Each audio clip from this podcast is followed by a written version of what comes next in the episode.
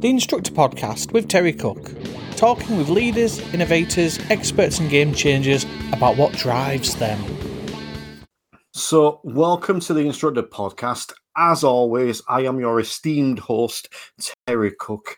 And today we've got an extra special episode. But just before we dive into that, I just want to ask you all a favor. Head over to the instructorpodcast.com. That's the website, the instructorpodcast.com. Go to the feedback section and answer the four polls that are in there. See, we're coming to the end of season two now, and the feedback we get over there is going to help me shape season three so I can provide you with the best podcast possible. So head over to the instructorpodcast.com, go to the feedback section and answer the four polls. I'd really appreciate if you could do that. Now, today, as I said, it's a bit of a special episode, a bit of a different episode. See, a few months ago, Go Roadie hosted a webinar and it had four instructors on it. It had myself, and it had Howard Floyd, Bob Morton, and Chris Bensted.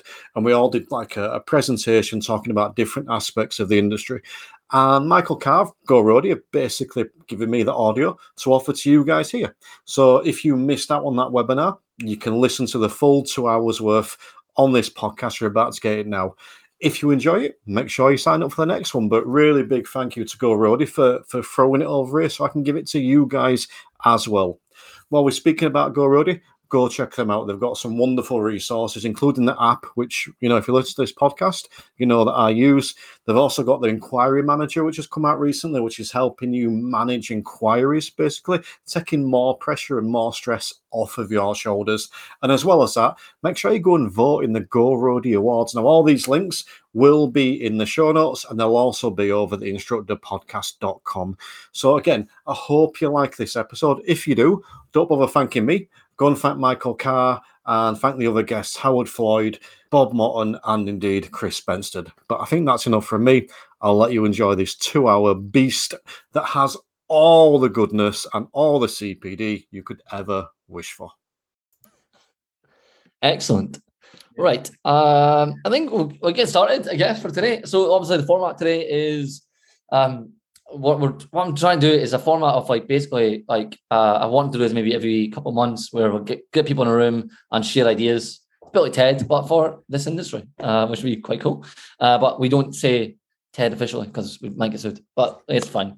Uh, so anyone for those who doesn't know me, I'm Michael. I'm from Go Roadie, um, and uh, I just want to give a quick introduction about um, who we are and what we do, and then I'll pass it on to the experts to get into the real valuable stuff. Uh, so uh, quickly, I will show you um, what we're about. Um, we're Go Roadie, and what we are focused on is our core mission, and I think all these guys will back that up. Our core mission is really about improving quality of life for driving instructors, and that's what we're all about. We every single thing we do comes back to making instructors' lives better.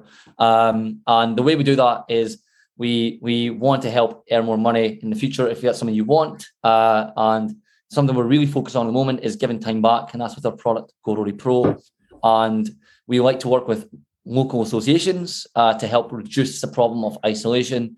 And the thing we're doing today is uh, providing free CPD sessions, which is about improving skills and hoping hoping you become a better instructor, hoping to make learner drivers safer. And that's what we're about fundamentally. If we can help earn more money to give you time back, connect you with groups and and help you become a better instructor, then we're doing that goal of improving the quality of life. And that's what we do day in, day out uh, uh, uh, as a company. Um, and um, so you've probably seen uh, like blog posts or, or CPD sessions or webinars in the past. And this is something I want to do more regularly, more often, and because uh, I can't say that word. And um, and then uh, yeah, and hopefully we'll do these sorts of CPD sessions every few months uh, and get different speakers on and just share ideas. And I think that'd be a really nice way to build a community as well. So just a, just a quick question, Michael. Does does everybody know what you mean by giving time back? Uh, probably not. Uh, like uh, what, the man with a clock above his head. Uh, a good question. So, like, um, what we're like when I say time back, it's like Go Roadie Pro is like that's our way of giving time back. And uh, what we've done is we built a product uh, which is a smart diary management. And what that is is it helps um, ADIs kind of manage their day. It means they don't have to send lesson reminders. It means they don't have to um, do their year-end accounts. It's basically one-click year-end accounts is what we're aiming for for the for all instructors.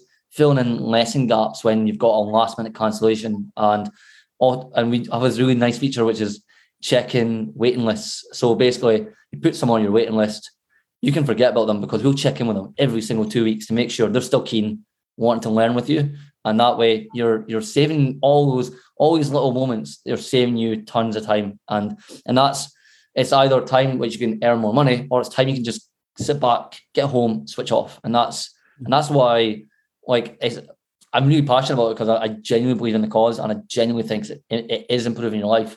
And uh, so, um, and ultimately, what we want is to be the best app in the market, and that's what I genuinely want to build the best app for instructors. And I won't stop until we're there. And I think we're actually pretty close, to be honest, uh, if not there. But I, I, we need to keep pushing. We need to keep innovating. We need to keep listening. And the only way we're going to get there to building the best app is by working with ADIs, listening, and making tweaks and making it better and better every single week. So, and that's that's what Go Roadie is about. Uh, and um, yeah, and if anything else, or should I pass on to you to you, fun gents? Well, I think it's a nice explanation. It's, I'm, well, thank you very sure. much. Yeah, no, great guys. Uh, I'll pass on to Chris, who's going to open tonight uh, to talking about the future industry. Uh, so hopefully, it's it's, uh, it's a it's a bright future, Chris. Right? So, well, yeah, it was. Yeah, what what do you want to talk about? Let's talk about the future, um, which which, as we will discover, um, involved destroying Facebook. Um, can I have the ability to share screen, please, Michael? Because I can then uh, get rid of my face and uh, share some other bits. If you could keep an eye in case any questions come up, that would be lovely because I can't see that bit. Not while I'm doing this. Do you want Do you want questions as we go or questions at the end? I, I'm easy. Um, I'll let you decide. Depends what the question is. I've got lasagna for dinner in case that preempts one. Um, there we go. Hope, can I get a thumbs up from the panel if, you can see? All that? good. Lovely. Good, good. Okay. So, um, yeah, talking about the future. So, this nice little um, car was for Terry's benefit. Um, I thought he'd appreciate uh, a little bit of Back to the Future. Um, so, for those of you that haven't encountered me, uh, if the run up to this wasn't wasn't enough, uh, I am uh, ADI audit trainer, uh, co-run a better driver training. Um, now specialising in theory, so I haven't got a car, uh, not a teaching car. So I am out. Um, sorry, I'm on Zoom all the time rather than uh, being stuck uh, stuck behind the uh, the, the dashboard. Um, co-founded the Driving Instructor and Trainers Collective, DITC, and I've worked with people. I don't know if I can class DVSA as a brand. Uh, they probably do, uh, but TSO, James May, Sky News, um, new driver program, Go Roadie, My Drive Time, and Marmalade Insurance.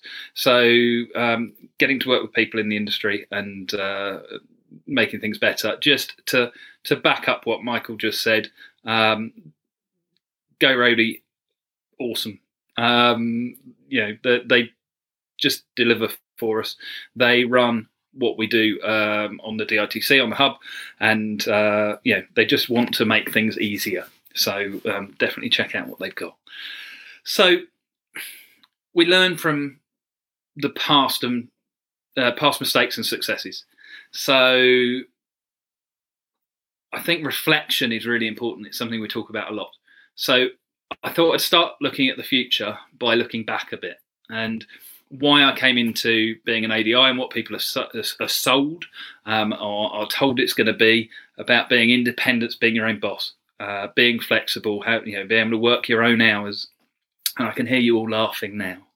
Um, but during that process, we we often find ourselves, you know, en- ending up in a rut inside an industry that's been going for a very long time, and that has, you know, got its own way of doing things.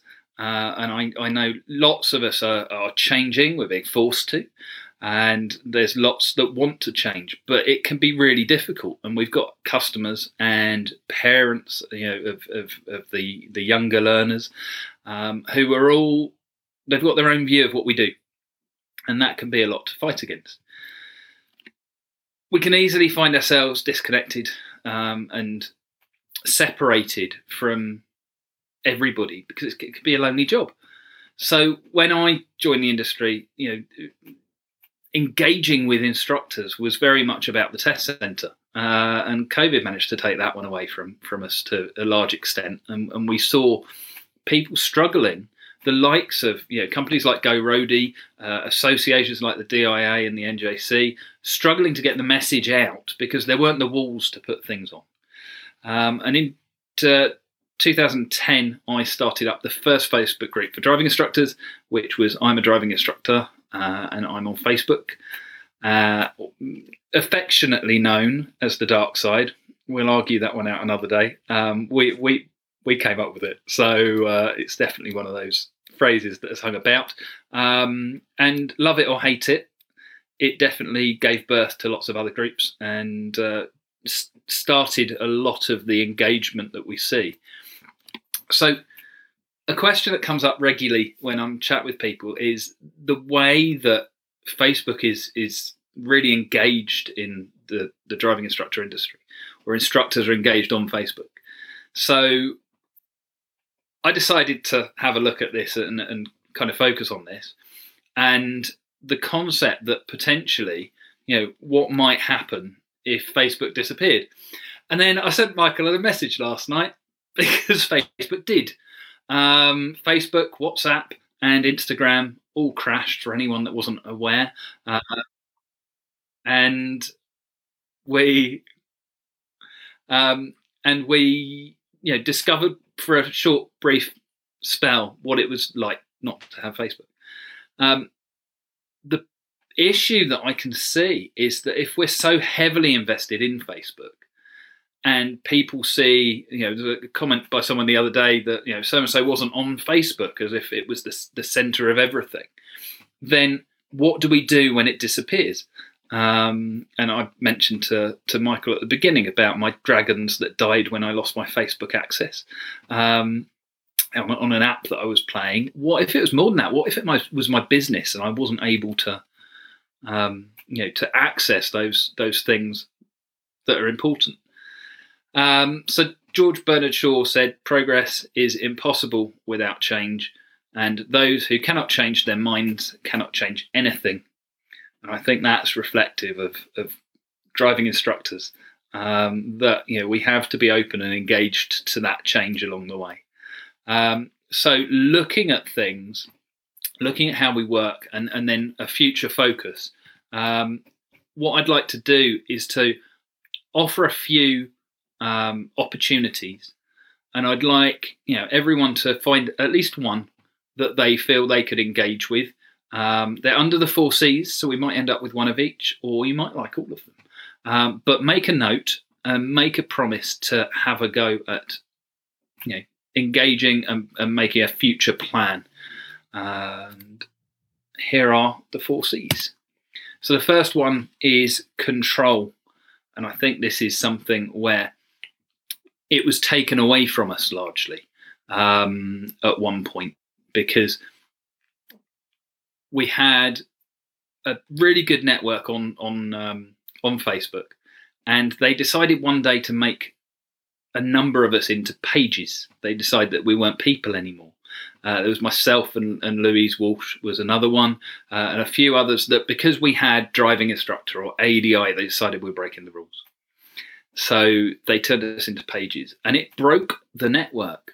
It meant that we didn't communicate as well. And that was a real taster as to how losing that control, being a third party uh, that's engaging with it, re- really affected us. So being able to take control of things is really important. I'm not just talking about prices from the conversation that's been had a lot because of lockdown and COVID and everything else but just making sure you are aware of what you are delivering, what you are worth, and what your costs are. Um, there's a link there which is to um, an article on the DITC website, uh, which we, we wrote during lockdown, but is lots of different ways to assess your worth um, and to have a look at things. Um, to take control of time. So deciding when you want to work and sticking to it. I'm speaking to so many instructors that are phoning up stressed, um, really struggling with their mental health because the phone's constantly ringing. So trying to find a way of engaging with that so that working forwards, you are getting that balance right. And I think, you know, what we've been through over the last two years has been really important to take that away that we've all appreciated a bit of time if uh, if not uh, you know had a enjoyable process. We we've realized what some time for ourselves is. Um, and then the protection. Um, so looking at the finances of things um, this is my weakest point. This is what i got an ian for uh, he's good at doing stuff like that. So Ian Brett, my business partner, um, is qualified in in all of those things. If you haven't got anyone else to talk to about it, give him a, give him a shout. He's an ADI, so he understands it.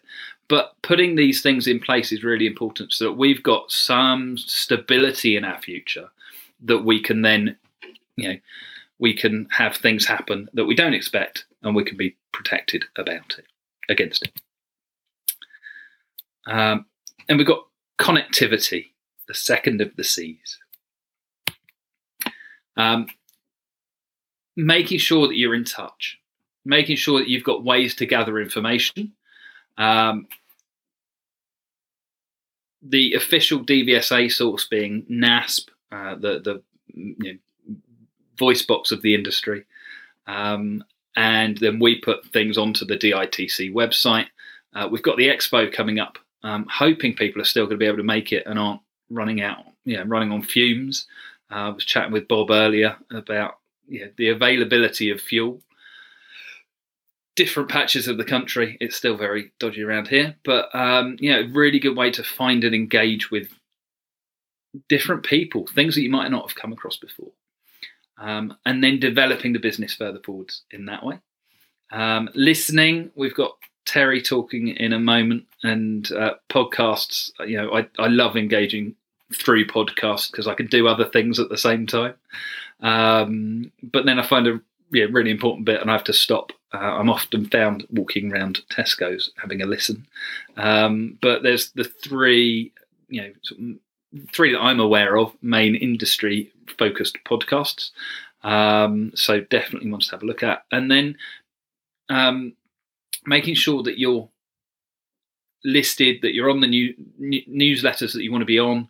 Um, so DVSA being on there, getting your emails through from them, and the ADINJC have a free option. So you know, e- even if you don't do a paid option, make sure you're on there. Keep up with the latest news. So the third C is change. Um, being ready for the changes in the future. Uh, I, I'm a big fan of Jurassic Park, um, which you know is an epic film, and I took the smallest thing away from it, which was the the drop running down the back of the hand, um, and discovered the chaos theory, and and that really got me engaging with science and things. But what it what it you know the theory is that dinosaurs got too far away from the edge of chaos, and they weren't able to adapt and we often refer to dinosaurs in this industry. Um, so you know, it's something that you know I'm reminded of quite regularly. Um, I refer to the DVSA as being the toenail of the dinosaur, which is government, um, and is therefore you know, very slow to respond and react. We can't afford to be. So, looking at the changes in cars, um, planning ahead, people trying to get cars at the moment is a real challenge. Uh, so, I don't know if any but he's had that conversation. But it is, you know, people are being told to be planning two, three times further ahead than they often do. Um, making sure that um, you're in, engaging with with the people that we are teaching, keeping up to date. Uh, we only get older, and the generation gap gets bigger. So, you know, being able to make sure that you know what's important to them, um, finding ways to do so, uh, and say, including attitudes towards gender and sexuality. Um, the D- DITC have got a discount uh, code for the uh, the Queer Box course, and we've also got a badge which comes up at the end um, for LGBTQ plus um, um, awareness that you are a, a friendly instructor uh, that can be used free of charge. So definitely things to have a look at. And technology, as uh, Michael was saying, you know, m- moving things into a digital form that can improve your life because they can give you more time and more accessibility. Uh, looking at things like VR, we had virtual reality, we had a number of people get in touch during lockdown from uh, different countries, but they're putting together genuine VR tech that could allow you to get up in the morning, sit there in your PJs, pop your headset on, and appear not in your PJs next to the pupil who's got their headset on, and you can teach a level of driving lesson. Um, something that I, I think absolutely fascinating, and it's genuine. You know, they're looking at ways, business models. Then they're not looking at is it possible. They're looking at how do I deliver that as a as a, a genuine workable model having a gear lever, having a having a wheel that they can they can operate, and people hiring it, so that not necessarily you teach them how to drive via VR, but things like dealing with blue lights, so that you can revisit and challenge that situation. There there is an opportunity there. So you know it the technology is developing, make sure that you're in touch with it and make sure you've got ways of seeing whether it's right for you, uh, whether it's a threat to you, and being able to, you know, to take that forward should you want to or compensate for it. Um, and definitely engaging with pupils via tech because we know that we are dealing with you know, much more technologically savvy generation. Um, and and then the final final one of the four C's was champions. Um, and that's, you know, my big thing is the theory because I think we do it really badly as an industry. I, I think it's um, incredibly weak and almost pointless in the way it's done. Uh, so you know, we we make things difficult. We're not good at it. I was speaking to an instructor from Denmark, and I keep meaning to translate these into hours because it'd be easier. They do 45 minutes at a time. There's 29 lots of 45 minutes. Um, and uh, sorry, there's 29 lots of 45 minutes of theory, which is done. It's more than just theory, it's classroom and it's psychology. It's the stuff that we would talk about with the GDE matrix. Uh, and it would be about you know people's decision making as, as well as the on road theory. And in comparison, they do 16 lots of 45 minutes on the road. And half of that's on track, half wet, half dry.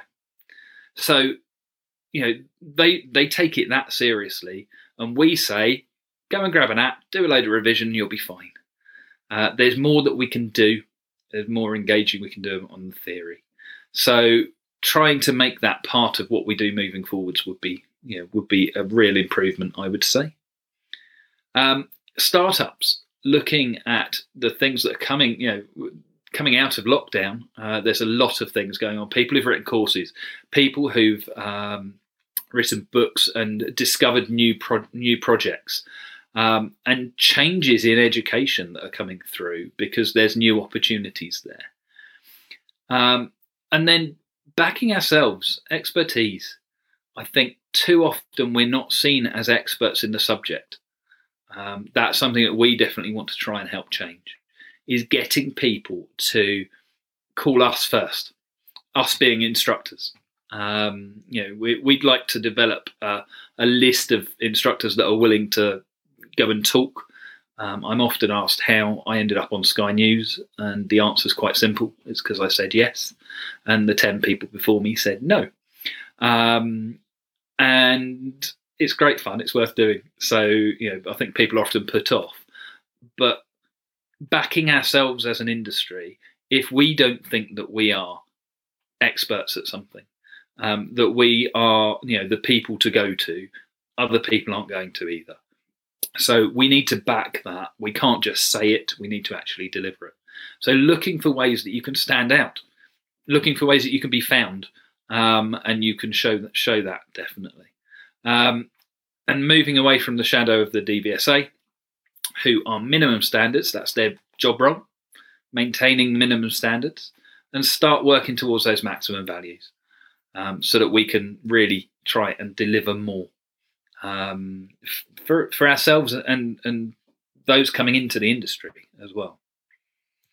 Um, so that's the the LGBTQ plus friendly badge.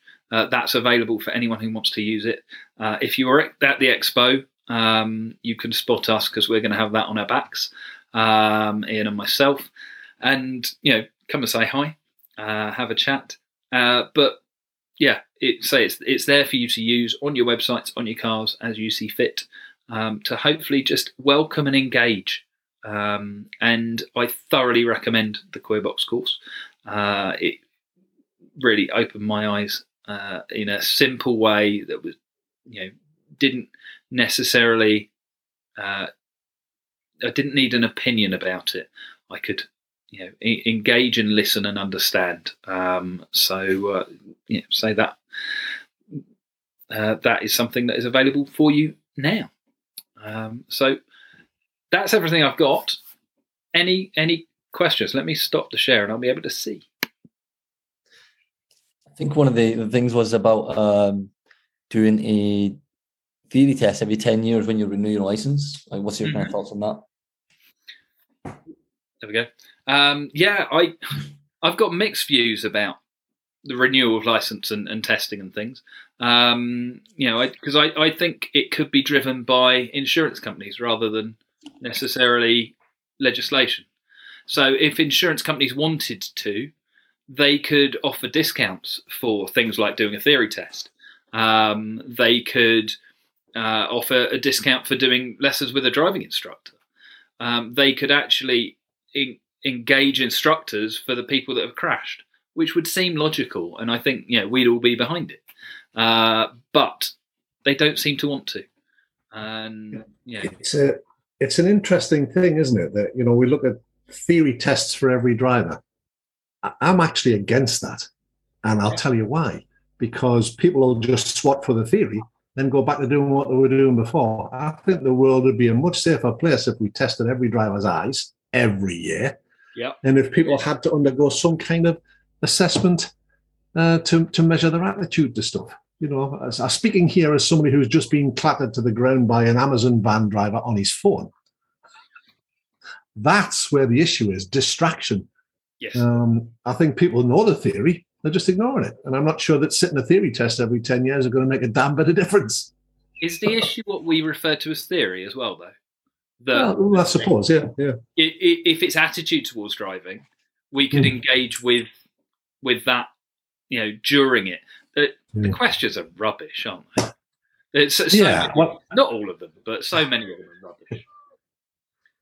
I think it's it's an interesting one, isn't it? It's it's, it's cutting back to something that you said earlier, Chris, which I think is really interesting. You know, when, when you're talking about threats, things that we perceive as threats, if we have a sea change, we because anything that you see as a threat can also be an opportunity if you choose to see it that way. And that, that's the key thing, isn't it? And it's, you know, somebody popped up and said, join a union. Uh, and I'm, I'm not saying that's a bad thing, but you know, we shouldn't need external unions if we all work together through through something like the DITC. And that's what NASP was meant to be at the beginning, but uh, maybe it lost its way a little bit in the early days. I think Gavin Gavin Brownlee was on before, and he, he, you know, he said that you know, communication is that a joke? Well, I don't know. It's we have to have something. We've got to work with what we have, and if it's not right, we've got to work to fix it, haven't we? Surely, it's our responsibility. It's our industry.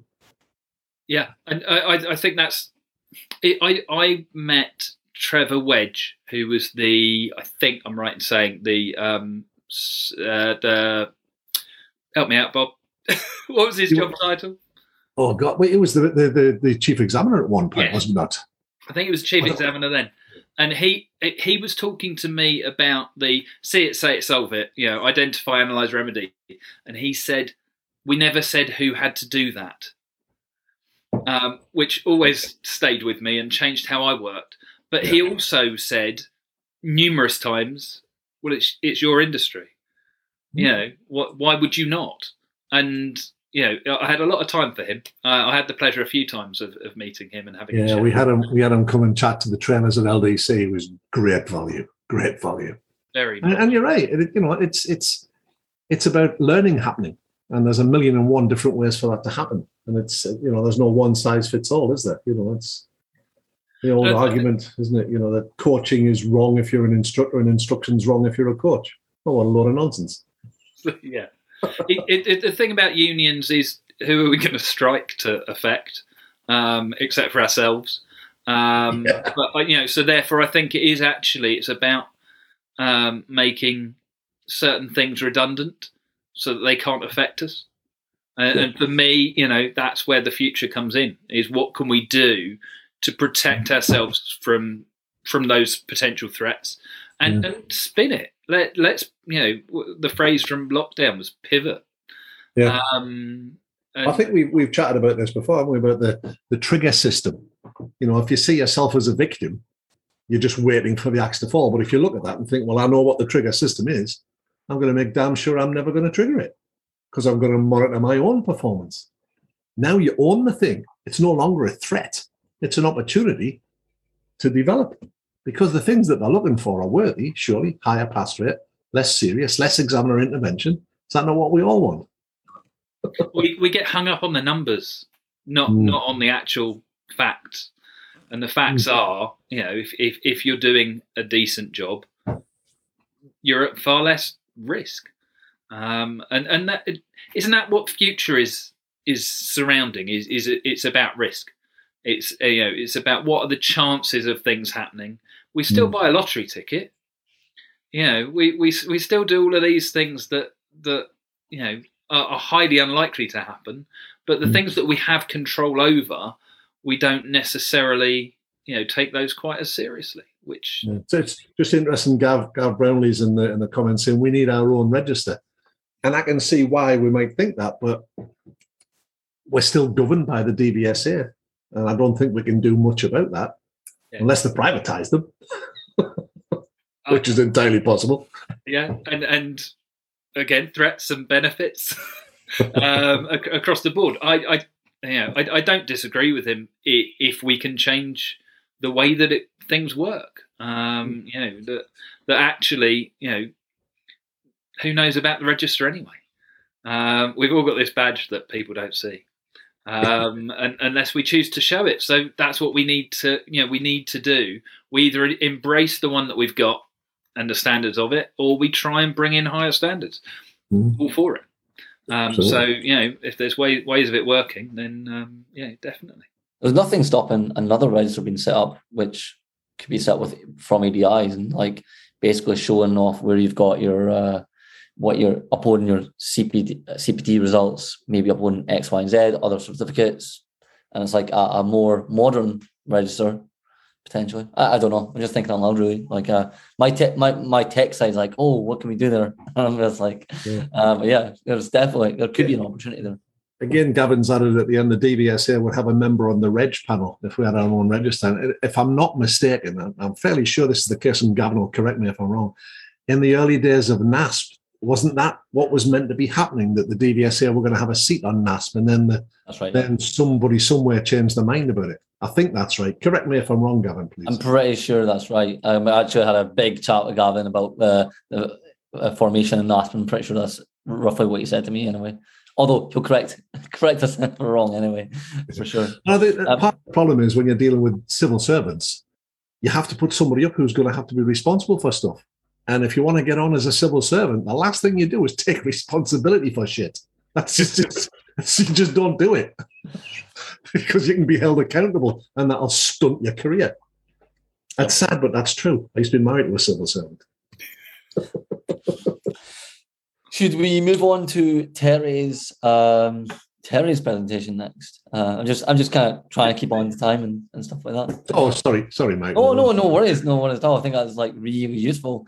Uh, of course, we're experimenting with this format, so like uh, we'll see what works with it and what doesn't work with it, so we tweak it for the next time. So yeah. Um, um, before I start, like uh, I guess like um, we're going to probably have a raffle halfway through for like um, like we'll give away a few things like uh the prod your podcast premium package, Terry, and uh, a six months free of GoRoadie Pro. We'll like give that away in the like during uh, break or just before your just before Chris and Bob's session at the end, I think, and then we'll say who won that.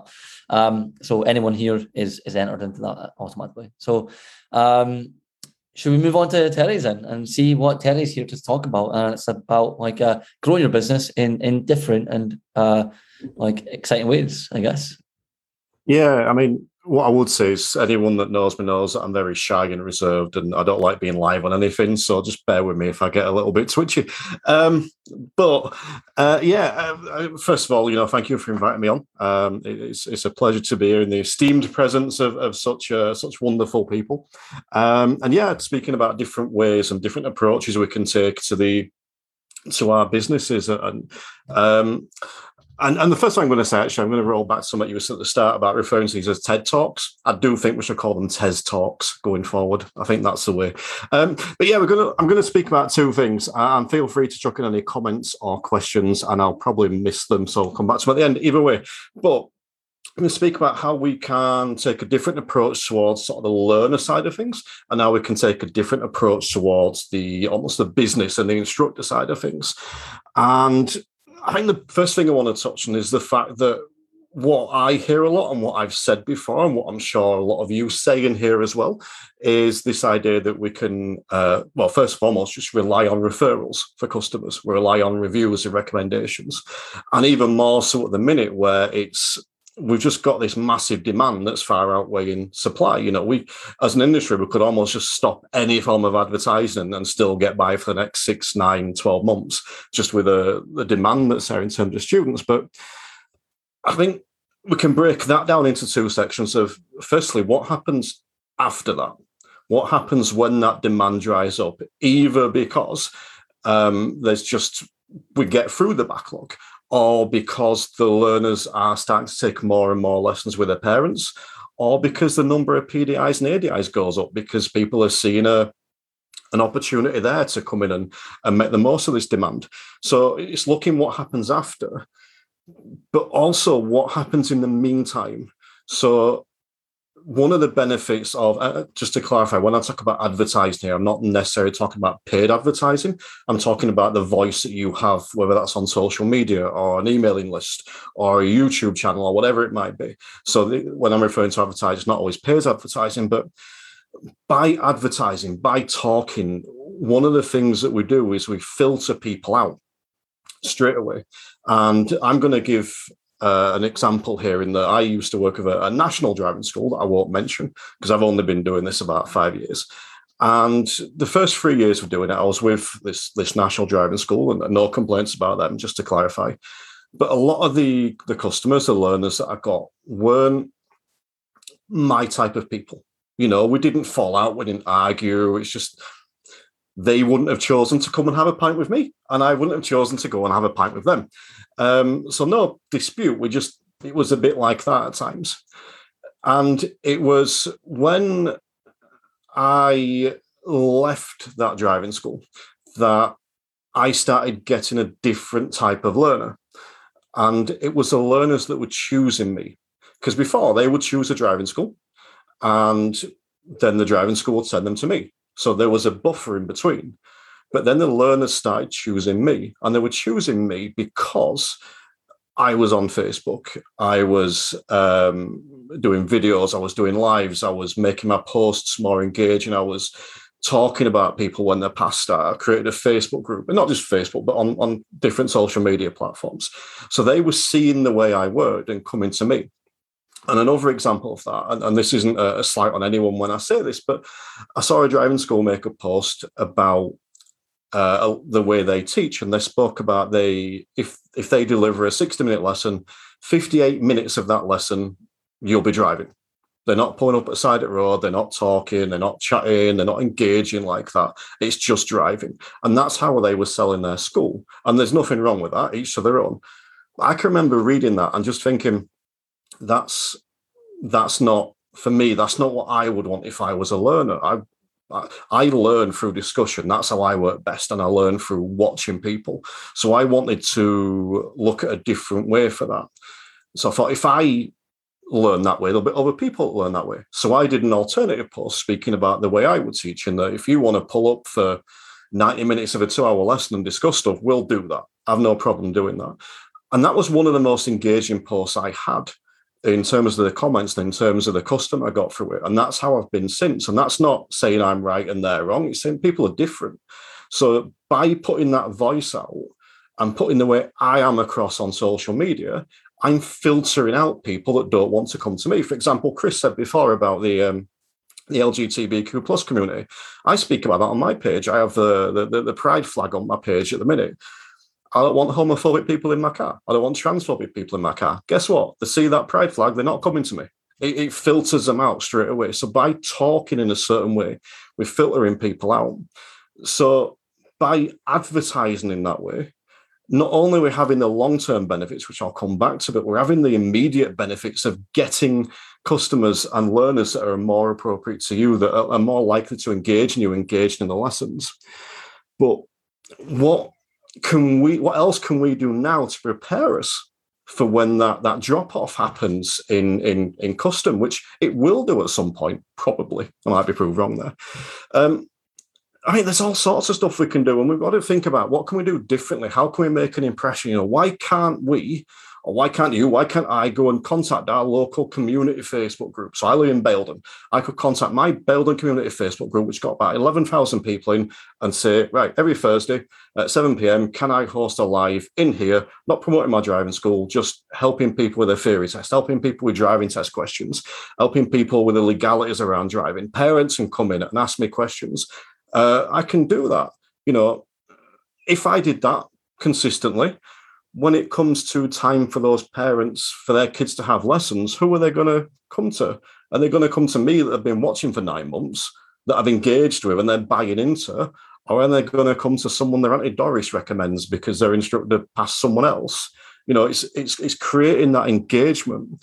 And it's not just Facebook groups. You could well, you could make your own Facebook group. I've got one mm. for my learners. You could make one a community Facebook group. So again, I could make the Baildon Community Learners Group, where anyone in Baildon that's learning to drive can come and join, and I can offer some advice and and and and you know potentially even words of wisdom in there. It doesn't have to be Facebook. Again, there's other social media that you could create a WhatsApp group, a big WhatsApp group where people come and help each other. And again, who's the face of it? It's you.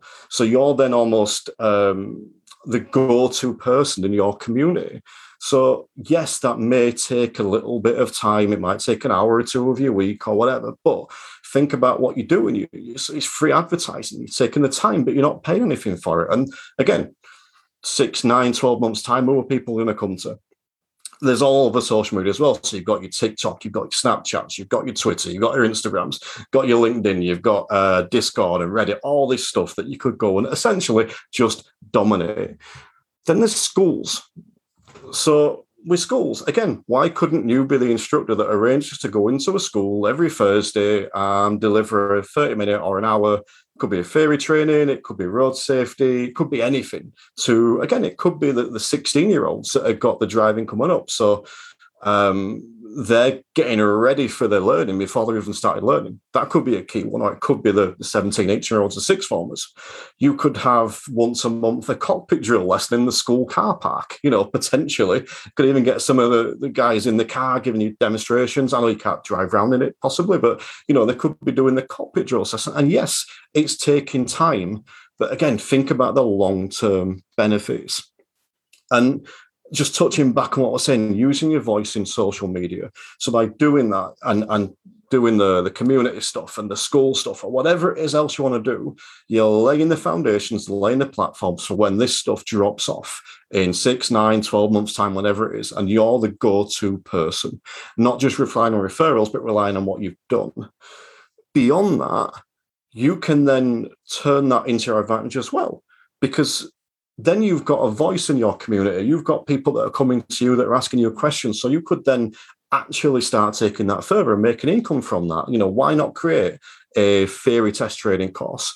Why not have um, Zoom training sessions for the theory or for the cockpit drill? You know, that was some of that stuff was done over lockdown with people doing theory test, uh, sorry, uh, driving lessons over Zoom.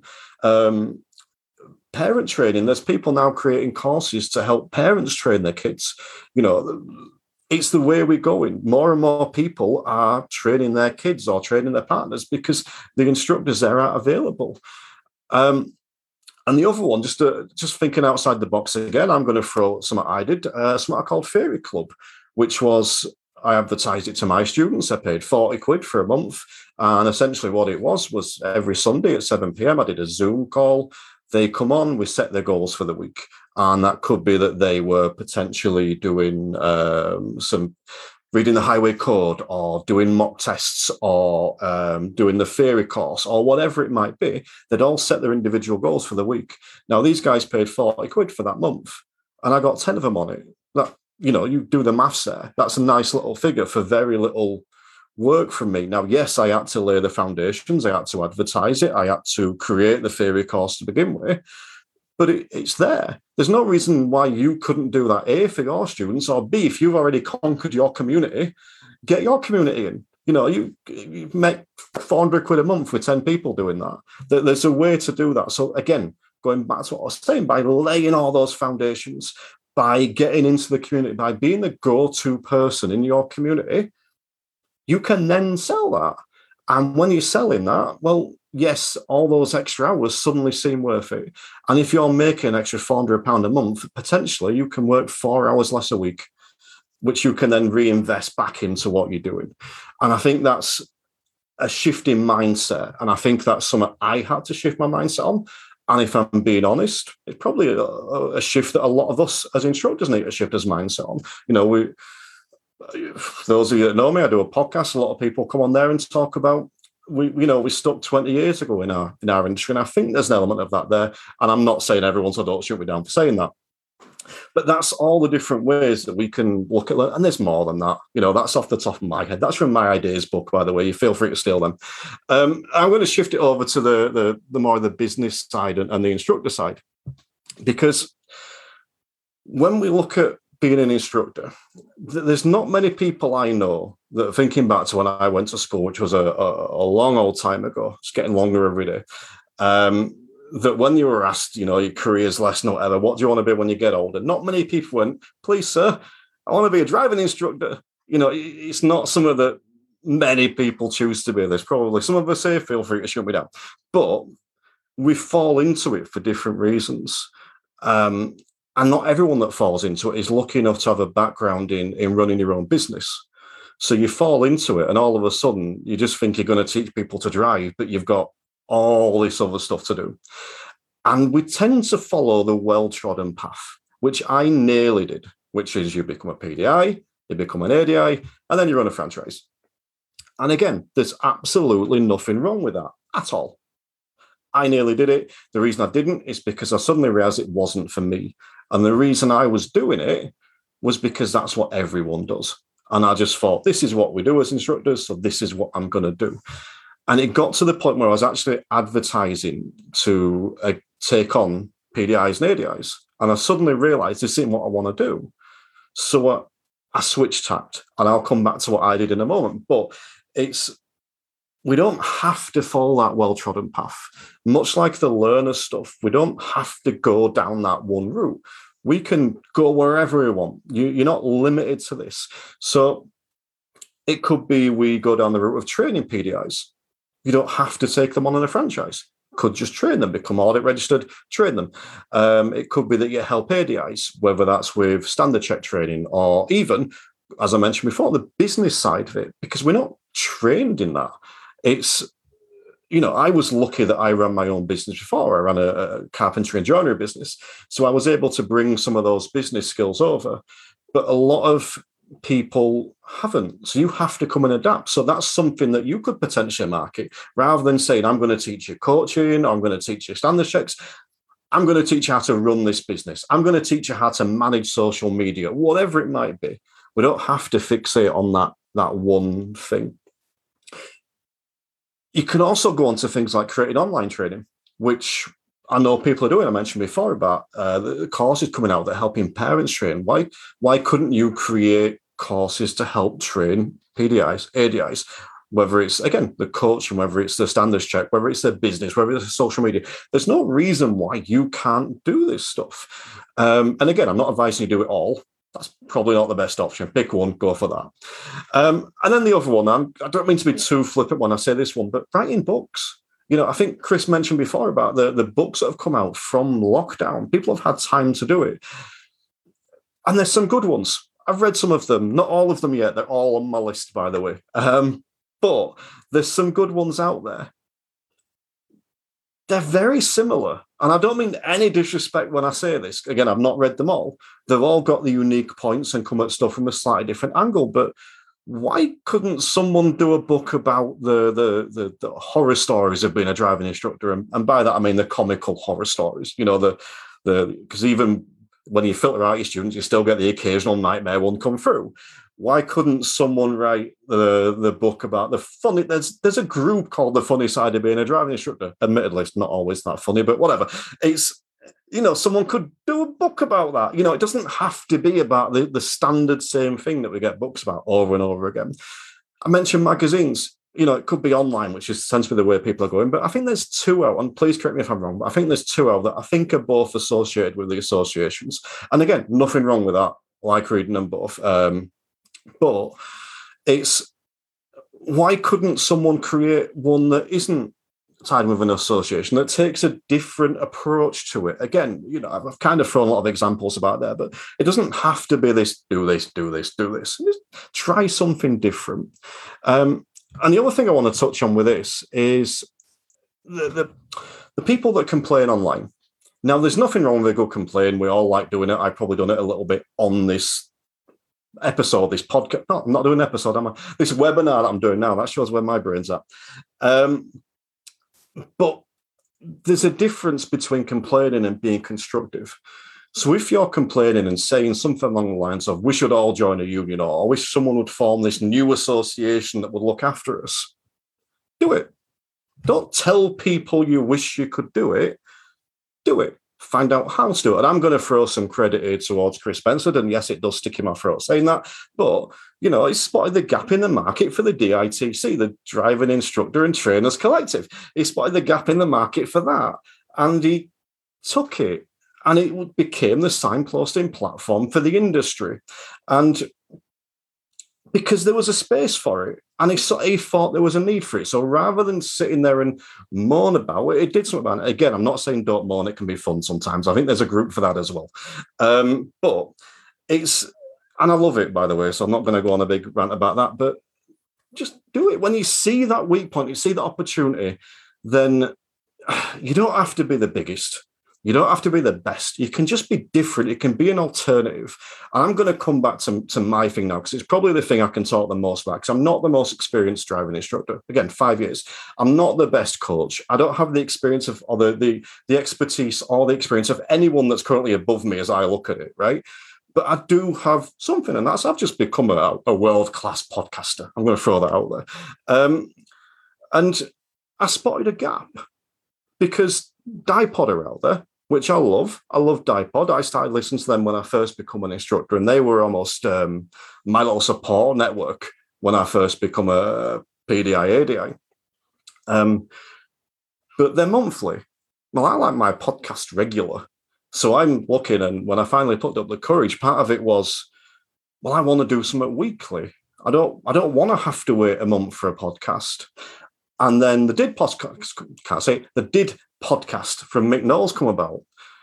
And he was fortnightly. I think he's gone weekly now, but he was fortnightly. And by the way, I recommend you listen to both of these because they're both awesome in their own rights. But it's that was fortnightly at first, I believe. So for me, I'm still thinking I want more than fortnightly. And I wanted to promote other people. I didn't want it to be about me. I wanted to promote other instructors and other experts. So that's what I did. I saw the opportunity and I went for it. And now that shows twice weekly. You know, today, um, just a little tidbit for you. Today, I released my 100th podcast episode. I only started in March, I think it was. So I've done all right. And that's because I saw the opportunity. I think Chris spoke about it before, almost about seeing the opportunity. You know, the reason why you get asked why he's on Sky all the time is because he says yes. We don't even have to say yes. You can just do it. So you see the opportunity and take it. And I've given probably about six dozen here. Half of them will be nonsense to you because they won't be applicable to you. But there's no reason why you have to do anything I've said here. Find your own. That's it. Find your own. I'm going to finish that. I'm going to wrap up on one. The I'm going to repeat the quote, and if you've got any comments, any questions, feel free. But you don't have to be the biggest. You don't have to be the best. You can just be different and be a bit of an alternative. That's it. Thank you very much. Yeah, brilliant. Um, yeah, I think I think there's a, a really good point there. Is like there's so many opportunities to be had, right? And no one can do them all. It's about picking one, focusing on that, and doing it, doing it with passion, right? Yeah, and and even with yourselves with GoRoadie, you you um, you came on my podcast and you were spoke about there the the, the your initial stuff, the getting the pupils to to students, yep, wasn't great during lockdown. So oh, where's the opportunity? yeah. So your opportunity was right. Okay. Well, the apps aren't great. Yeah. The, you know, I I can build a bigger, better app. So I'm going to go and do this. Yeah. I saw an opportunity. Do you want a resource to go on it? The five minute fair podcast? Yeah, there you go. Yeah. Well, that's that's now going out to every student that signs up to GoRoadie. It's in the resources there. So there's absolutely nothing wrong because the worst anyone's ever going to say is no. You know, now and again you get a little bit of abuse online. Well, generally now and again the people that get abuse online are generally assholes. Excellent. All the swearing this evening. I've toned it. I've toned it down. no, that's good. That's good. Do you, do you guys have any questions? Any other questions from the, the group or or the the viewers? Uh, just, just, just recovering from the last comment. What, what, was that, Bob? It's just just the, the, about the people who complain. I'm not disagreeing with Terry, by the way. I think he's right. I think there's nothing wrong with people. I complain. I've complained about people complaining. You know, I complain. There's nothing wrong with it. I think it's how you complain. You know, I I put I try and be very careful with how I put posts up about my podcast because I put them in two of the groups that people run above me, uh, Chris and Bob. You, but I've checked with you both. I checked with you. Can I post this here when I have new episodes? And you both okayed it. But one of the things I've noticed recently is when people moan, they're moaning but not listening to the episode.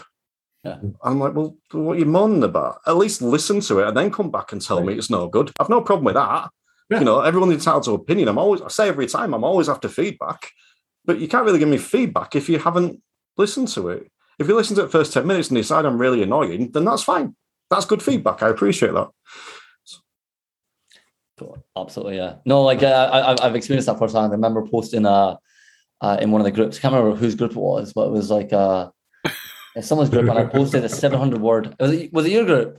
Right, yeah. So I posted a 700 word uh, essay on on something on waiting lists, I think. And then there was a small ad at the bottom about GoRoadie Pro, and I just got so much crap for it.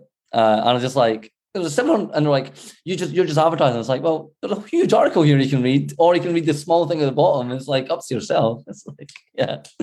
So yeah, can fun I, times. I, we get a lot of that though, don't we, in, in our industry, where people are just yeah. negative for the sake of it. I, have got no problem with anybody disagreeing with what I've got to say, just like Terry said. It's like if you've read what I've got to say, you've listened to what I've got to say, and you say, "Well, I don't agree with it." That's totally fine. It's not my job to convince you. It's my job to tell you what I believe, and it's also my job to listen to what you believe, and then make my own mind up. Because you know, if I'm listening, I might learn something. Absolutely. And Spot on. Can I just share the the thing that I've appreciated more since working with Terry is finding someone that gets what you're on about, is on the a similar wavelength, wavelength, and you can steal their ideas. Uh, no, sorry, and you can uh, you can work with, but they can support you and and find a mentor. So if there's something you want to do, if you want to do a podcast, speak to Terry because he's blooming good at them. I'm going to be the one that doesn't swear today. Um, and you know, if, if, you want if you want someone who uh, if you want to write a book, uh, speak to Sammy, speak to um, Kathy Higgins, speak to Dave Shannon. You know the, the three books that I put in in the uh, in the the chat. Um, you know, speak to someone who's written a book. Uh, there's a really good book um, by Daniel Priestley. I want to say Terry, you know him. Um, is that right? Yeah. Uh, Sounds right. KPI, uh, key person of interest. If you want a formula to do what Terry's just spoken about, you can go a lot worse. And he does free training. So I've I've you know been in a couple of his rooms, and it's worth it. If you if you want that that focus on say everything that he's just covered, I, I would start there. I um I just want to touch a couple on a couple of comments here if I can. Perfect. Um, yeah, perfect. Someone says not Confessions of an ADI. I think we should have a book called The Confessions of an ADI or a TV series of that. I mean that could be interesting. Um, I, I'm not going to mention too much about Gavin Brownley's comment because I'm not the best to comment on that. Uh, I'll leave that to the experts again, as above me as I look at them. Uh, but I do also want to mention the first comment, which was cough, Terry. This is my voice, right? I did a six-hour live a few days ago. It's not getting better than this. Perfect. No, thank you very much, Terry. That's absolutely brilliant. It, it's in- interesting some of the stuff there. I'll pick up on the stuff that Gavin's put in. He said most ADIs don't know how to teach. They don't understand how to teach. They instruct and fix faults. That's not teaching. Interesting. And it's, you know, I'm sure that's a view that Gavin's held for the longest time. And that's always been the case. You know, it, it's, it doesn't matter. I think people used to judge themselves on being a really good instructor if they could deliver an eight minute brief and include everything they knew about the subject. Well, how's that relevant? You know, you can both do the teaching, you and the learner, but only one of you can do the learning. And I think that's what Gavin's alluding to there. That you know, you've got to make sure learning happens. That's the measure. Can I object? Yeah, I've learnt more on driving lessons than I have anywhere else. And I always think you can both learn, and actually being open to it is a really good um, conduit to getting learning happening. key there is though, isn't it, that you put yourself in the mode of learner as well as teacher, and that, that's key as well, isn't it? You know, opening the old channel. I think that's what Gavin means. You can correct me if I'm wrong. Correct me if I'm wrong, Gavin. I think that's what you were alluding to there. Just need Gavin on this, I guess. No, we don't want him on here. I'm only No, kidding, we- Gavin. Two Scots. I guess Yeah, that's, that's- Too, too too many. Yeah, that, it'll be Culloden all over again. we should get Gav on doing Gav's drams and send us some samples. That's what we should do. I'm learning lots. Me too. Perfect. Very well, shut up now. Now that Mike was Guys, refreshed. um, I will pass over. Uh, like mo- make. I'm really bad at this. Replace. There we go. Got you. Right, Ah, Howard. You got a fan. am. You got a fan club in the in the comments. Everyone's like, Yeah. pumped that you're here. Excellent. So So what's better than a part B? so, I'm not going to go there. yeah, right. So uh, yeah, how are you doing? Um, I I think for this section, I'm all right. uh, just everyone knows, uh, I'll be doing an interview with Howard, uh, who basically took his driving school uh, from from one instructor. Correct me if I'm wrong, Howard. By the way, one instructor to forty, uh, and that and basically what we're going to be covering is that journey and how, if any of you guys are looking or thinking about growing your franchise, it's like, well, here's someone who's just grew their franchise massively, incredibly, massively successfully, and it's like, like how can how can how can you take steps that uh, Howard's done, and uh, and we're just going to be drilling into that, and I think that's like if anyone's thinking or dreaming of doing that, then here's uh, throw your questions down as well as as I interview and go through how that how that happened. Howard, sorry, I just wanted to give some context there. Yeah. So, um, well, the journey um, is what I started in 2009. I that's when I qualified. Um, and so, yeah, so just over 10 years. And I guess my, it was always my vision when I was thinking about becoming a driving instructor. I always thought that I'd be running a school. So that was always in my mind. So I just, yeah, I got on this journey and and yeah, we're we're we're about forty. We sort of hover around that. Sometimes thirty-five. Someone leaves, someone joins. So we're 35, 40, um, sort of averaging out at the minute. So, um, so yeah, so my the, the how it all sort of started really. So, um, I, as I said, I, I qualified um, at the end of 2009.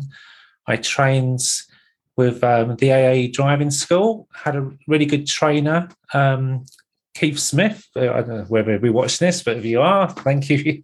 you know, he, he down to him, he was the reason I, I, managed to get through everything.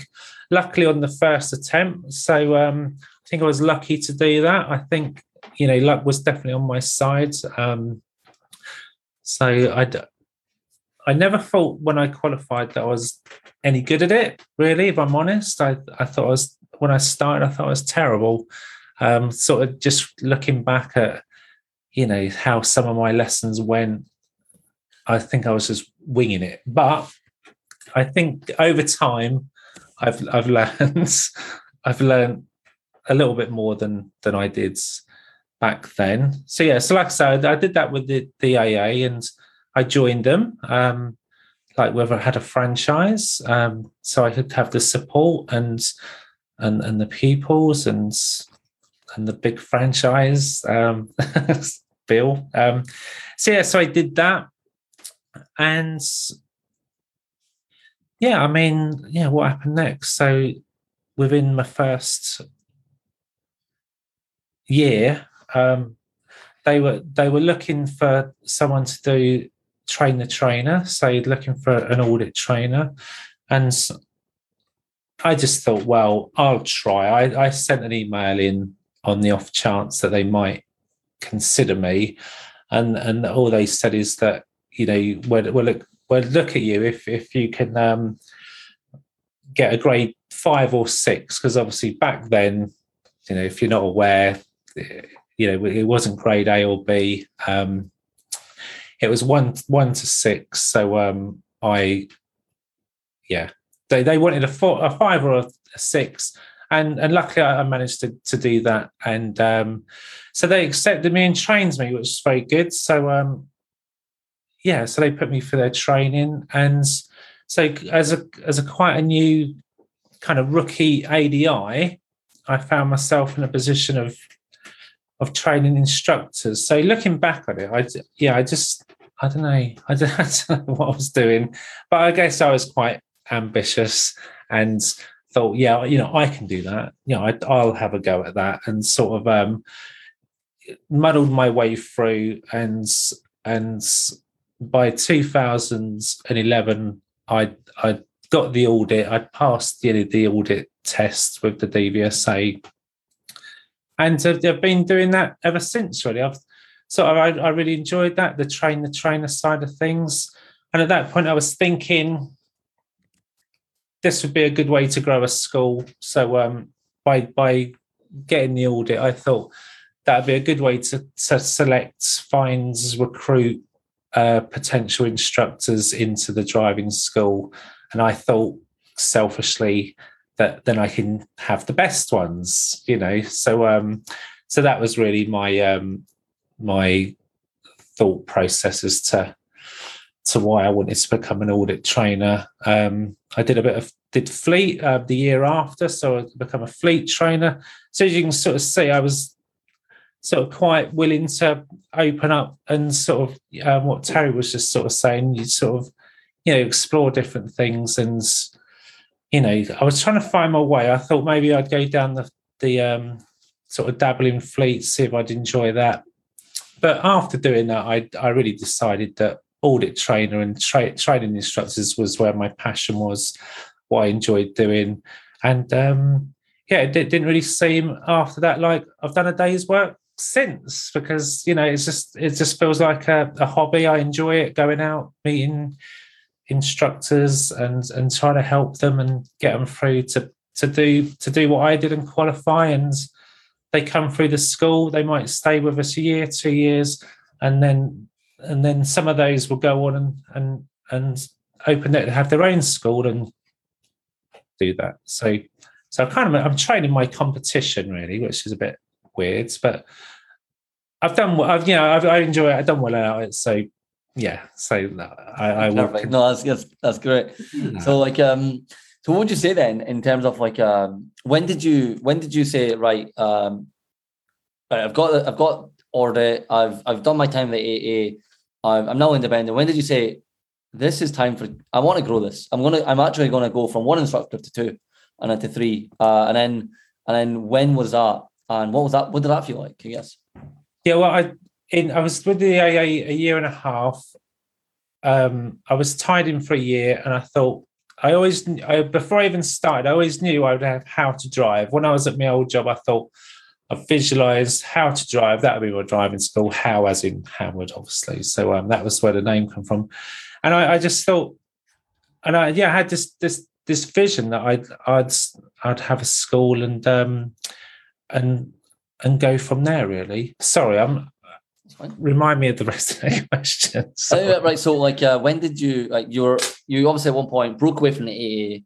Then you're a one a, a one person band, I imagine. And then when did you say, okay, I'm going to take a second person on and a third person on? And how how did that Yeah, feel so you- you started that that part of the journey? I guess. 2011 12 um I, I as i say left the aa how to drive one man bands. And it was probably a couple of years because i was doing the instructor training and and i was missing a trick really because all the people i was training were going to other other schools. I wasn't stupidly wasn't thinking oh you know i should be taking these now. So um I didn't really kind of feel ready for it. I, I thought I just wanted to be, get good at being an ORDIT trainer and just focus on that. So then, yeah, the penny dropped. I'm a bit slow, and I thought, you know, I I really this is ti this is the time to do this. So, um, so, and then and then, yeah, one person joined, and that was the hardest thing to get one person to believe in me to to do it. And I think once I'd broken that little barrier, it was like, you know, setting up systems on how it would work. And, you know, it's changed like a gazillion times since then, the system and the process, um, always refining it. But getting that first one was, was, um, yeah, definitely groundbreaking. And then before I knew it, it was three and then five. So I think by 2015, there were five of us and um, so I was managing that, working, yeah, out in the car full time, and filling the other instructors' diaries and supporting them and and and managing it like that.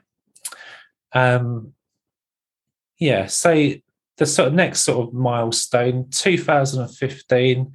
Um, my wife, uh, she she was diagnosed with MS. Um, so yeah, that was just a case of thinking, right, need to do something different here. So, because it MS uh, being an autoimmune disease, um, you you don't sort of know what the future holds for you, and and Sam was in quite a stressful job, so um, and stress is a factor of it. So going out, being stressed, getting up early, working long hours wasn't a good thing. So it's like, well, do you know what? If I got to 20 instructors, you could you could leave that job, work from home and, and run the school. And we sort of worked out 20 instructors would be like the magic number so we could afford it. So she could give up her job and we could still sort of keep things as as we as we are, sort of thing. So um so then I, I thought, yeah, I really need to get you know raise it a level. So at that point i um i found someone to help me with my marketing and the website and did that. And and luckily again a lot of luck i found the right guy. Um after a few wrong people i managed to get get the right person to do it and and he's still with us. And you know i'd, I'd credit him to to where we've got now because he's yeah, he's spot on. He's, he's really helped me. So, um, so I should give him mention, really, shouldn't I? Ian Pegg, um, Egg, Egg Cup Web Designs um, in Norwich. So, um, yeah, so so that that was working towards twenty at that point, and and I think that was the hardest. That was definitely the hardest bit for me because, like, hard work wise, because up to 20 instructors, I'm still out doing sort of eight hours in a car um, training. And I was still doing learners at this point. So I was doing a bit of learners, probably 50% learners, 50% instructors.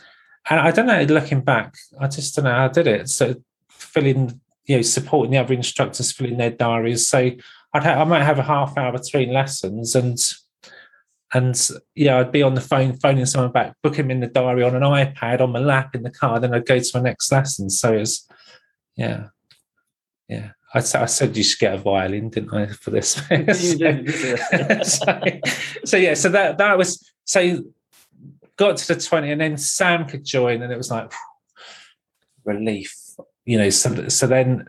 And, and and Sam, with her management background, she was a director, so she could come in, and we went uh, to a limited company, um, and yeah, it took it sort of to that next level, it, right? Yeah, took it to the next bit. That was the next sort of challenge yeah. to get get to where we are now. And where we are now is kind of where that was my vision. We sort of got there. That this is the sort of where I wanted to be. So now I'm just thinking, right, how old am I? When can I retire? how many more years have I got to work? And so I'm thinking, you know, I'm 50, I just turned 52. So I'm reckon 10 more years, 62, maybe 65 retire. Just just maintain, keep it, keep it going if I can. And that that sort of it's quite stressful, you know, thinking, can I do that? So um so I'm not I wouldn't I'm not sitting back thinking, oh, I've done it now, I can relax. So it's still just as hard work now as it as it ever was really. It's sort of um yeah, just making sure I just want to be you're good. I just want to be do, do it well and, and be good at it and and try and do the right things. Yeah, that makes, that makes sense. Yeah, no, I like it's massive congrats to get to where you are, and you like it's a, it's about like you you saw your goal, you set your goal, and you you work tirelessly towards it, and that's like there's something huge in that. I think it's. I was saying to you yesterday, I was like how like it's kind of inspiring because like for ourselves, like I, I feel like we're on a journey. We're probably at the very, very start of that journey.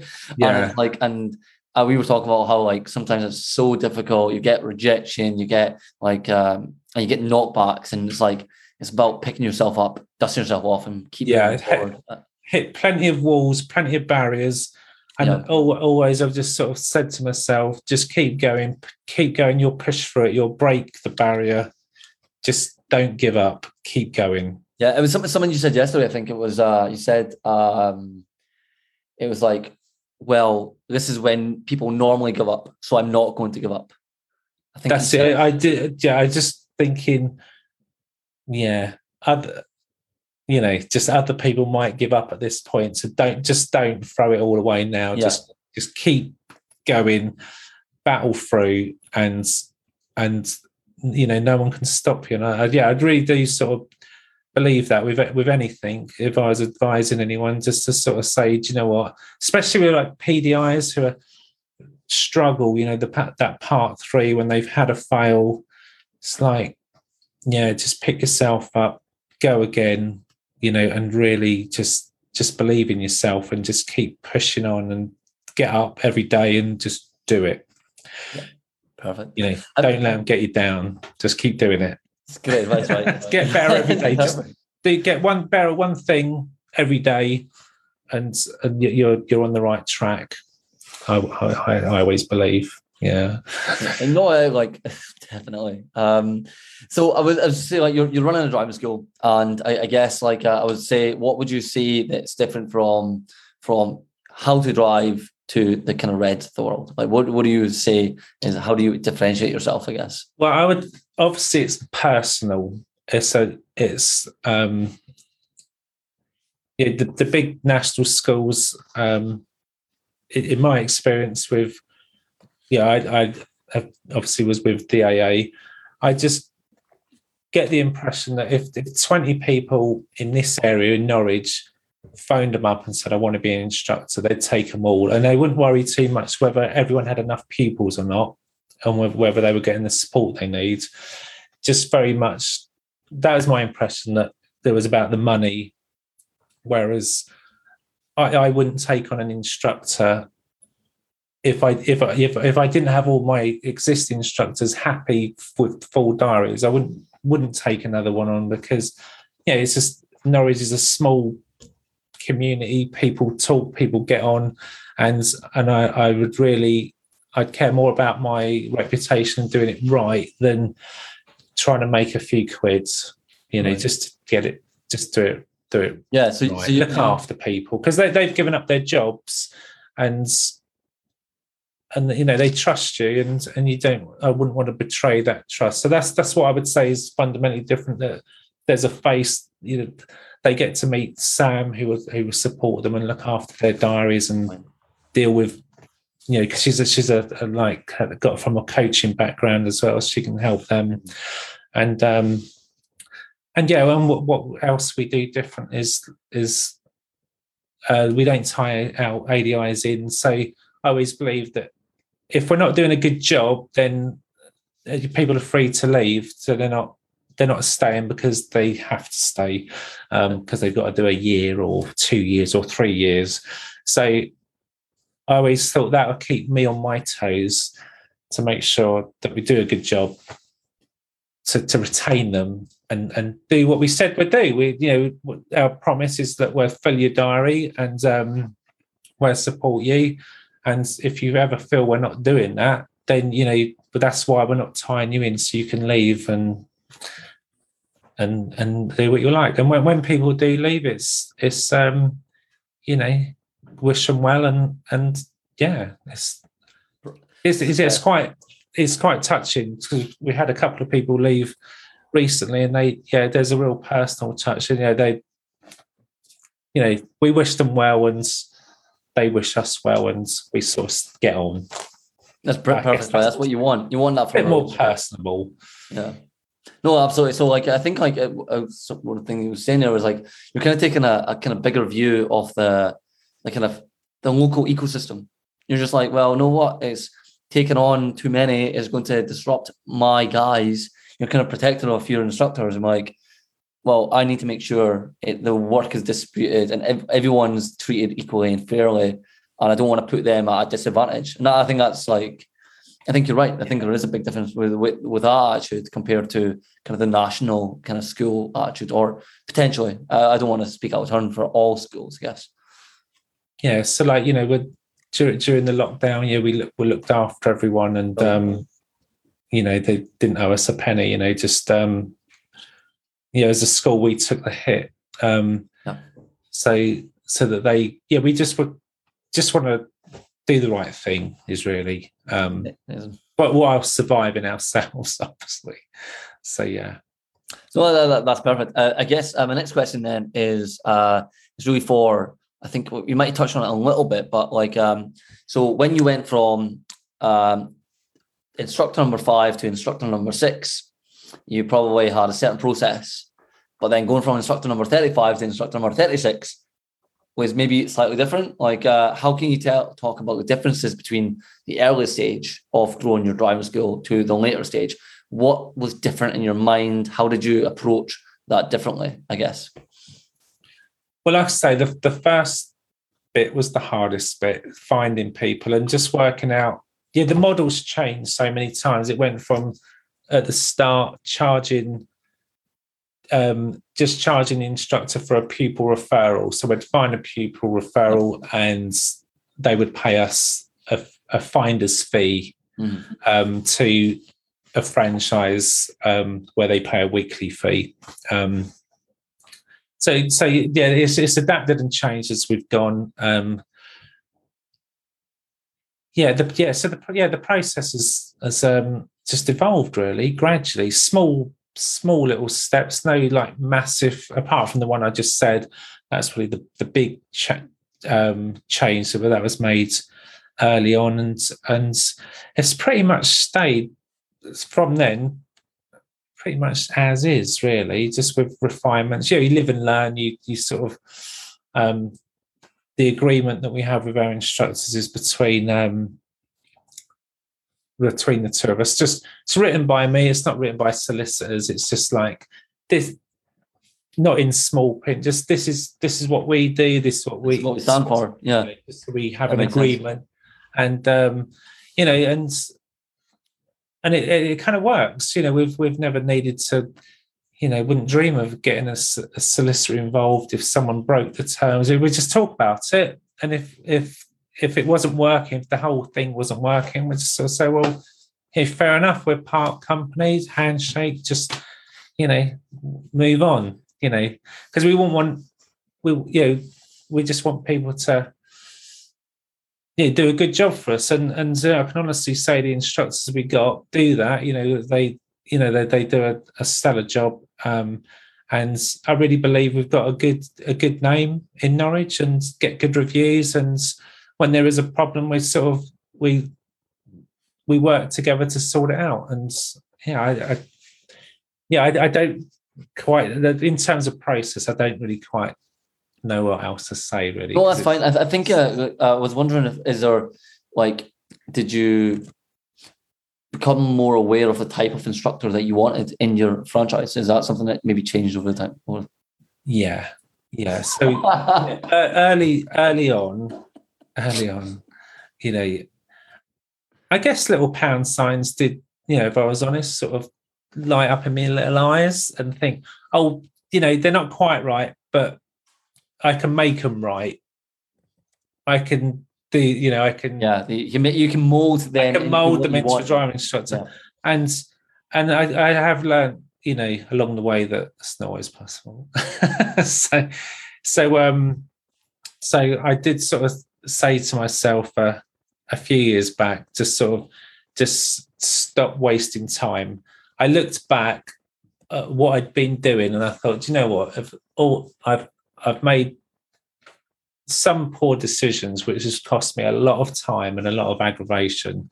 So if anyone was looking to do this and, and build their own school is just you know get the right people get the you know and I, I guess you will get a feeling if they're right or wrong and and because whatever that nagging doubt is if you've got one it will normally bite you in the bum a year or two years later and you think "Do you know shouldn't have done that so um so that's what I've sort of learned. Oh, sort of trust your gut and just stop wasting time. I just think that uh, life's too short.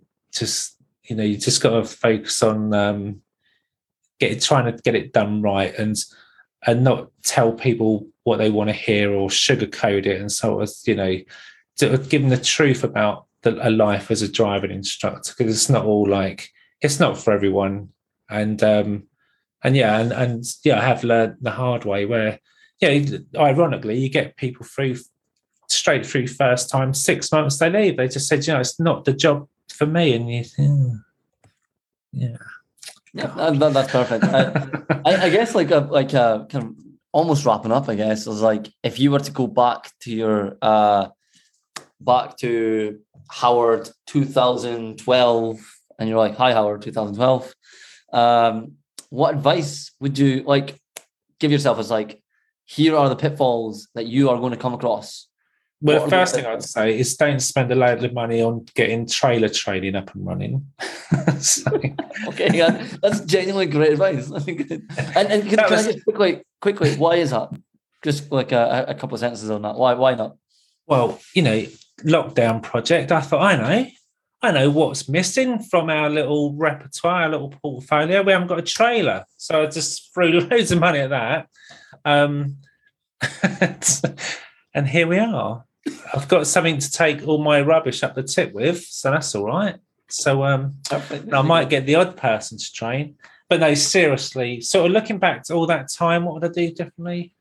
Well, I, I guess what I've said is, um, yeah, just don't, don't waste time. Just trust your gut. Go with that. Don't don't go with some SEO company because they'll wreck your site. You know, some you know cold caller email thing. I just went with you know I don't know what it was fifty quid a week. Absolutely destroyed um, my site. So much so that the guy that looks after it now said in 2015, you'll probably be easier just to have a whole new name, a, a whole new domain, and just write that one off. And I said, no, I want to stick to that. That's my name. And um, yeah, he is. It took a while. I think three years before it was like before Google had forgiven us for all the um, the bad things we did that I didn't Yeah, know about. that, that's great advice. Like avoid those those SEO agencies that just constantly we get them, and although we're great at SEO ourselves, but we get we get people like messaging us about like SEO, SEO, and it's like it is it is really dangerous. It, it could really, you know rank yeah. top you know they phone you up and you know I, Yeah. I just stupidly after a few calls thought "Do you know what, maybe you know for 50 quid or whatever it was Yeah. a week or a month I didn't even know what it was I thought that can't hurt can it that was I was wrong wrong wrong I, on that. generally, actually, a, a little point on that. If anyone does want SEO advice, I, I I've spent the last like so many years doing SEO. Uh, I'm very happy to give SEO advice because uh, I'm pretty great. Genuinely, I'm really good at it. Like I know it very well. So if anyone needs like all it help, I'm very happy to help. And and even for yourself, Howard, I know you've got a great web guy, but like if you need any any advice or or or uh, Right, yeah. happy then yeah. Just put that out there. yeah Uh, any anything else? Any other advices you give yourself as, as you're starting that journey? I guess. just do one thing at a time, do it well. Just don't try and spread yourself too thinly. Just focus on it, be good at it, get it up and running, get it working, and then for, move on to next thing. That's that's sort of how I've done things. I think that's worked. I don't, I don't think I made too many mistakes on that. I probably didn't need to do the fleet early on. That was a bit of a distraction. But at that point, I didn't know which way I was going. I just thought, you know, I, I just was exploring, I guess. Um, so I don't regret doing that because it's sort of opened my eyes to a, another world, and and I've still got the badge. So, but yeah, no, I just sort of yeah do do do it do something and do it well, and yeah, because it took all that time for me to go down the trainer training route. I thought of it ages before, but I thought no, let's just get everything running, let it get it good. It was a while before we even went to automatic. Just I know, like silly, just a silly little thing, but that's just the way I've I've done it. Um, So one thing, guess there are focus on one goal and then achieve that goal before you move on to the next one. Yeah, yeah. That that's just the way I do it. But I, I know that there's schools locally to us that have have have done many things all at once and, and seem to be very successful at it. So I guess that's just more about me. Um, than, than, That's fine. than man. No, that's, that's absolutely great. Uh, one quick question, uh, really has just come to my head. Sorry, another one is like, is there any legalities? Uh, I think you guys, all you can probably help me out there. Is like any legalities of going from I'm an individual driving instructor. I've got Michael's driving school, and I want to like bring someone in. Chris is going to join my driving school, and um, is there any legalities to be like having that second car that I need to set up, or is that I just give him a car with Michael's driving school on it? Like, how does that? How is there anything there you need to watch out for? Well, they're, they're self-employed, so technically, you know, they're they'd have their own public liability and and indemnity insurances and things like that. Um, in terms of us as a school, I would obviously make sure I make due diligence in that they are actually an ADI. have a look at their badge, take a picture of it, keep a record Yep. um, and yeah, just and and have some terms and conditions that they'll they'll act professionally and and that you've got ways you know, processes that if there is a problem that you'll you'll deal with it professionally and um you know, like a safeguarding issue or, or whatever like that how you'd deal with those sort of things Yeah. Okay. but legally, I mean, anyone help me out if there is. I don't. I might be like, oh, really? um, I'm not aware. Uh, yeah, I guess like uh, open up to the panel now. If you guys have got any questions for Howard, yes. Just to say on that, there, there isn't really anything, but Howard mentioned PIPL cover.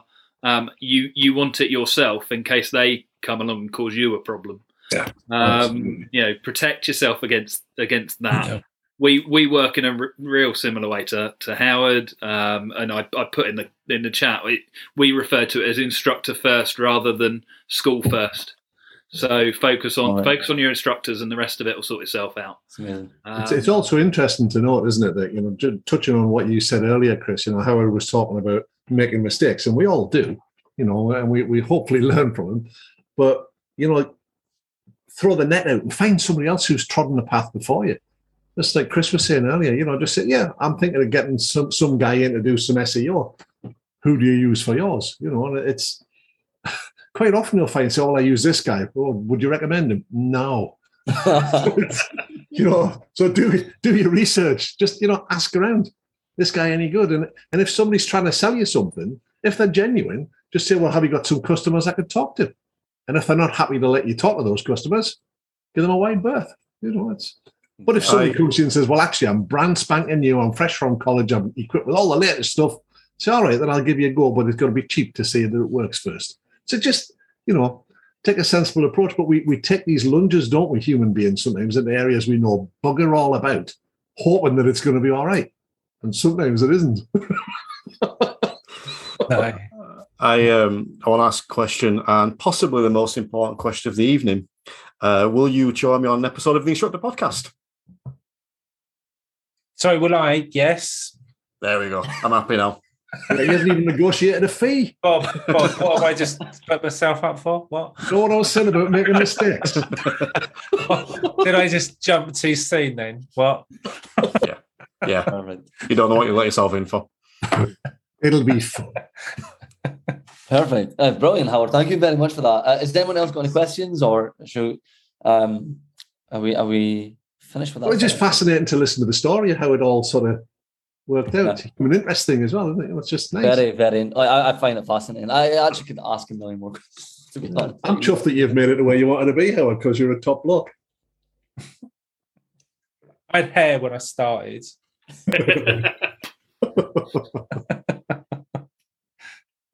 Perfect, guys. Thank you. Right. so, Um, I'll move on to uh, Mr. Morton. Um, Who? Who? What? Um, uh, and yeah, uh, and Mr. Bensted, um, if that is your the way you guys, yeah. So I'll pass on to you guys uh, to talk on about part three standards checks, uh, pitfalls, and all that sort of thing. Uh, and probably, I imagine maybe triggers might come up as well in, in some way. Oh, I, I am. I imagine they might. This this has a sort of feel of like Alas Smith and Jones about it. Gavin saying, "Can he heckle?" I found out where you live, Gav. So go on, knock yourself out. of course you can. And funny enough, yours is one of the first things I wanted to sort of throw up in the air. I've seen it a few times recently where people are saying, "I think we need a PST based test." Now, I fundamentally disagree, and I'm about to explain why. Um, what I loved about the PST test was it did give the ADI the ability to demonstrate their knowledge of the subject with this eight minute brief, that they'd done their, their, their homework and that they knew their subject. The downside of it was, you know, it was a case of that they were telling you everything that they knew about it rather than finding out what you needed to know about it. So that's why I like the new standards check. It's about you being able to adapt what you do to a real live learner. Um, where before you just had to sort of win the fight with the with the SEADI or whatever title I had at that point. What I'd like to have is that knowledge element back in the test, but not in the part three. In the part two, I'd like to bin the hazard perception, and I'd like to have commentary driving and advanced, proper advanced driving techniques as part of the part two. So that would demonstrate your knowledge of the thing. And then I want to see an even bigger push towards client centered approaches where you have to really work hard to make sure that the lesson is adapted to the learner, not the learner adapted to the lesson, because I see that over and over and over. Um, so just to just to throw that out there, since you, brought that up, Gavin, I, I want I want to, to let you know that I was reading what you had to say, and that I, I do I do value your opinion. I can see why you think that, but I uh, ah no, there you go, Gavin. You see, you don't like the idea of the PDI picking the subject nor do I. And I can spot that a thousand miles away. If I sit in the back of a lesson, I can tell who's picked that lesson. And they should be really, really penalized for that. For me, it would be game over. Blow the whistle, get out the bloody car, go away, rethink, come back another day. So what we need is to see, and this is my sort of formula. Sorry, Chris, I've rattled away here. Right? I've got, I've My formula. When you, when you it, and I'll, I'll explain a little bit. I'll backtrack a little bit and wind me neck in a little. Um, the reason that I've come to to the way that I'm I, I like to do things now is I've spent a lot of time talking to a lot of people who have fallen foul of standards. Good in, good instructors who just fall on the backside. That their head flips open, their brain jumps out, and it just all turns to mush. And it all starts, and I've seen it in some of the comments tonight, by describing it as the dreaded standards check. So before you get the invite, your arse is falling out. So th- this is not a good starting position. So we fear the damn thing. And it, it seems to generate this mystique. It's the bogeyman. We're terrified of it and it doesn't exist. So we've got to get rid of that. We've got to see it as just a test of continued standards. Now, whether we agree where the standard should be, that's another argument. But the standard is where it, where it is, and we'll come to that in a minute when we get the triggers. Um, so what we need to do is, at the end of the last session, with every pupil you teach, you and that pupil will have agreed. What do you think the next logical step should be? What is it we're hoping to do with that? How are we going to go about it? Go away, do your reflection. I'll go home. I'll do mine. At the start of the next session, we'll compare notes. Um, do we still want to do this? Where are we going to do it? What level of help do you want from me? So we're setting things up so that everybody knows what to expect from everybody. We then hatch a plan. So first row on the standards check in part three form. Did the trainer identify the pupil's learning goals and needs? So it's not a case of saying, well, turn in the road, we said last time, you're still all right to do that? That's not really identifying the pupil's goals and needs. What I want to see is a proper conversation about what do we want? What do we want from it? When do we want it? No, no, not that. And then put it, putting a proper plan together. Second row was the agreed lesson structure. Now, if that's done right, you can tell whether it's genuine or not. An examiner should be able to say, well, yeah, this is a genuine conversation here. And if it isn't, it would be lovely if the DVSA guy could just lean forward and go, "Eh, just can I just stop you there? Can you just reset? Because I'm not happy with that. Whose lesson is it? I know that's not going to happen. Anyway, so we've agreed something. We've now got a plan. We now need a burst of activity to execute the plan.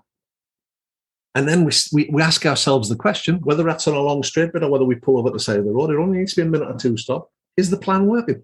Yes or no? There's no maybe, because if it's maybe, it's a no. If is the plan working? Yes. Woohoo! Round of applause all around. Pat on the back. What's next? The next burst of activity has to be different. It must be different, or you're failing in your duty.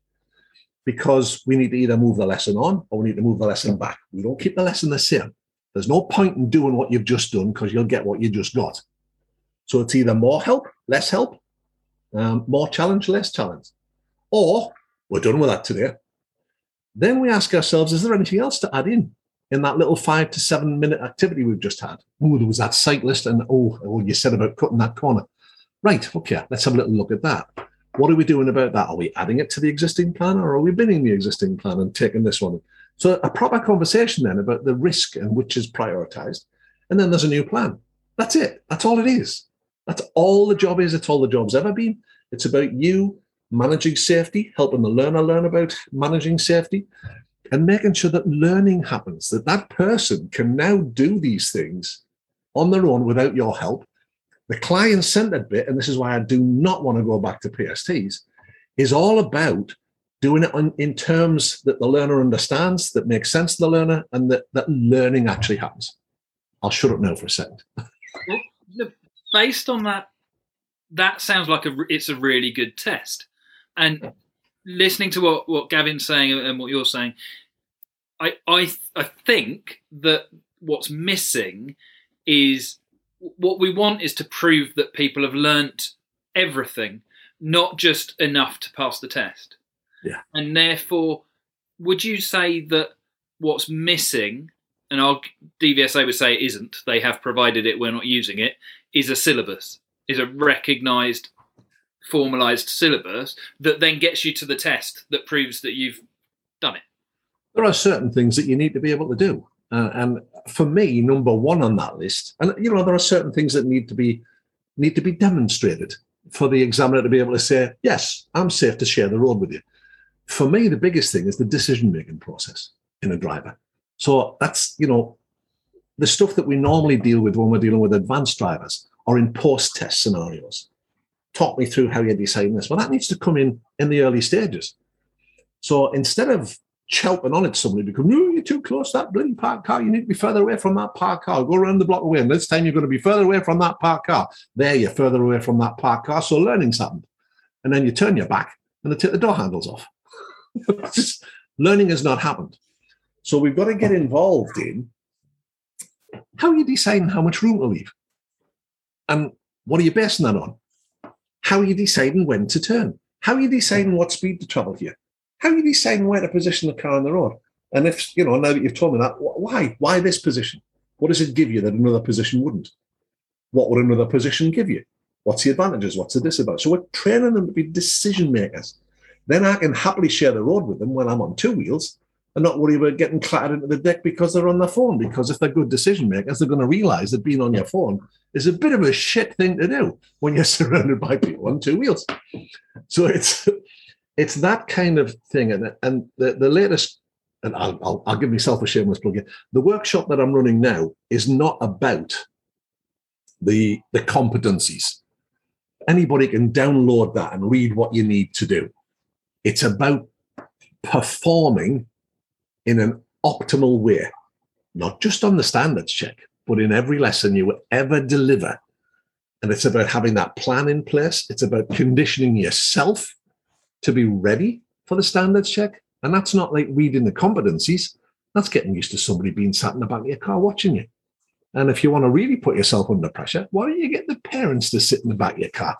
Now you're replicating some test sort of nerves um, and getting your learner used to it. It's no good you being as prepared as you possibly could be and then taking a learner who's not ready for it into then so don't worry, the examiner's not looking at you. Oh, yeah, yeah, because that makes a difference, doesn't it? so it's it's it's really important that we start not thinking of this standards check as something separate. It's just somebody coming and watching what you do. So go and do what you do. And if what you're doing doesn't fit the standard, you're the problem.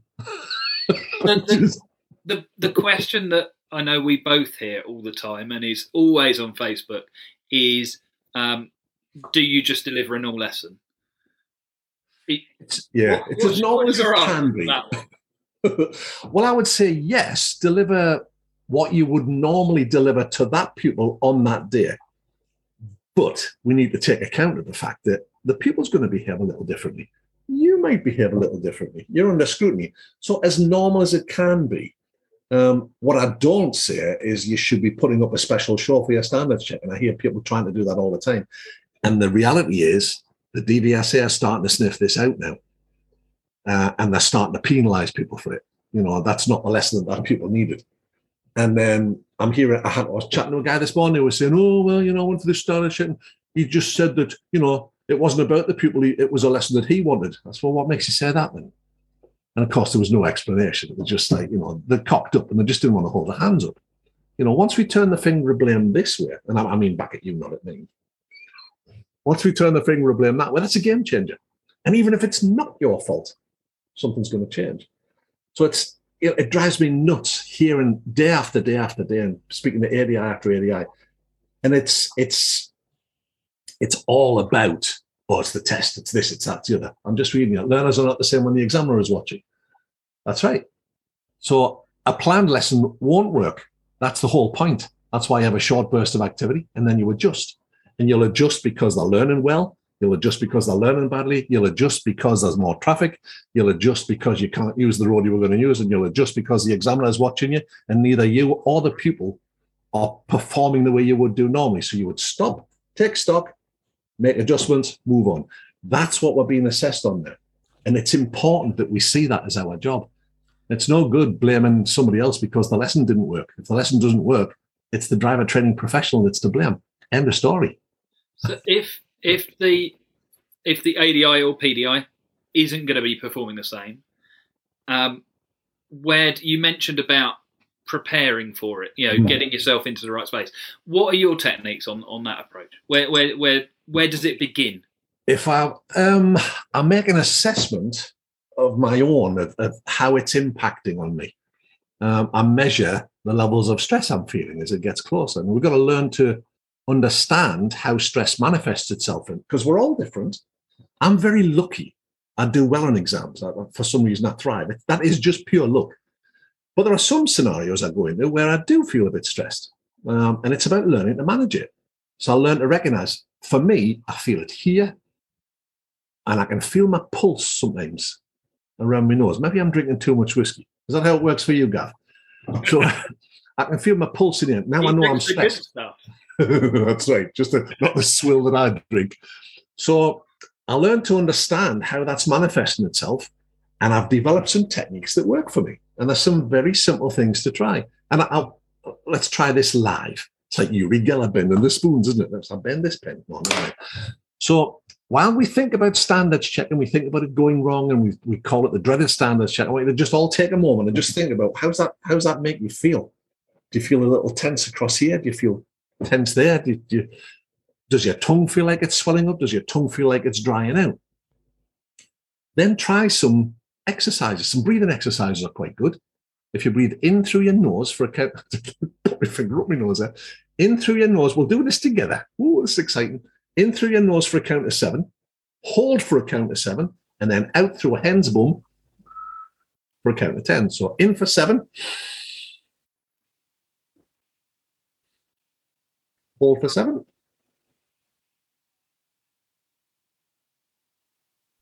Out for 10.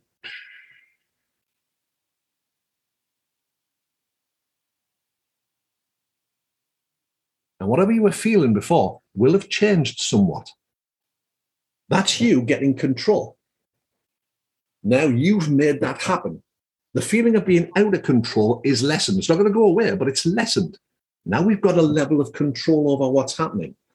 That puts it's not going to stop you being nervous, but it puts the reins on it and pulls it in tight. Then there's lots of other things you can do. Uh, interestingly, I've got a course on this that you can sign up to. I'm kidding.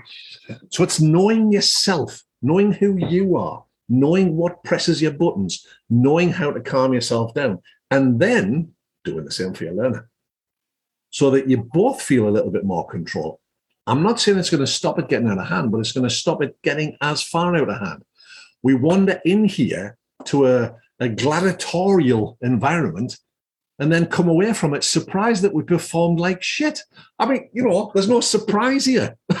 Just, you know, hello, you know it's going to happen. Prepare for it. would would you get people doing that on their actual test if they feel things are snowballing? Yeah, pull over, make everybody shut up. Everybody quiet. Get a grip on it, then continue. I've always I've always done that. Always done that. Even back in the PST days, if somebody was feeling over, there were a couple of ADI uh, examiners that I had to deal with that were a bit overzealous in their stating of points. And it would, if anybody was a little bit meek and mild, it would frighten them. So just pull over, just put your hand in his face. Stop. Gain your composure and then reset. So I've always done it. Always. Why not? It's your test. Especially part three. You've paid for the bloody thing. Get good value out of it. No, no, no. I'm gonna and again, even just that act gains that modicum of control. So it's you know my, my, my standards check workshops and stuff. But Terry, you've been on one uh, you just just recently. It's all about that now. It's all about making sure the real you turns up, not just on your standards check, but in every lesson you ever do. We've got to stop being victims because we're not we're the driver training professionals here. We're in control of this environment. But we've got these triggers, haven't we? We've we've got this threat from the DVSA. How, how do you how, how do we do the same thing when it comes to that? Well, we can we can look at it and go, well, what's this latest bunch of sh- whatever from the DVSA? Just feed me the line and reel me in. The uh, so you can look at that and go, oh God. Well, what I can tell you is, with the back of your hand on your forehead, you can't see the way forward. It's that simple. So what you've got to look at is, well, why have they said it this? Why? Why fifty-five percent? You know, why? Why is it there? Why is it 0.5 So, you know, every other test with a serious on it, why is it more than five driver faults? And you can argue that that measure should be different. And the time to argue that is after it's run for a little while and see what the results are. But as we chatted about before, Chris and, and Howard, we, you know, we, we, we figure this is the new sort of average probably. And they're saying, well, that's the average. We want everybody to be better than that. And I don't think that's a bad thing for the governing body to want. So if you're getting every other test failing, something's not right here. I would be asking myself the question, well, what's going on here? So I would be keeping records of all of this. You know, how many seriouses I'm getting, how many times the examiners intervened. Um, you know, is my pass rate lower than 55%?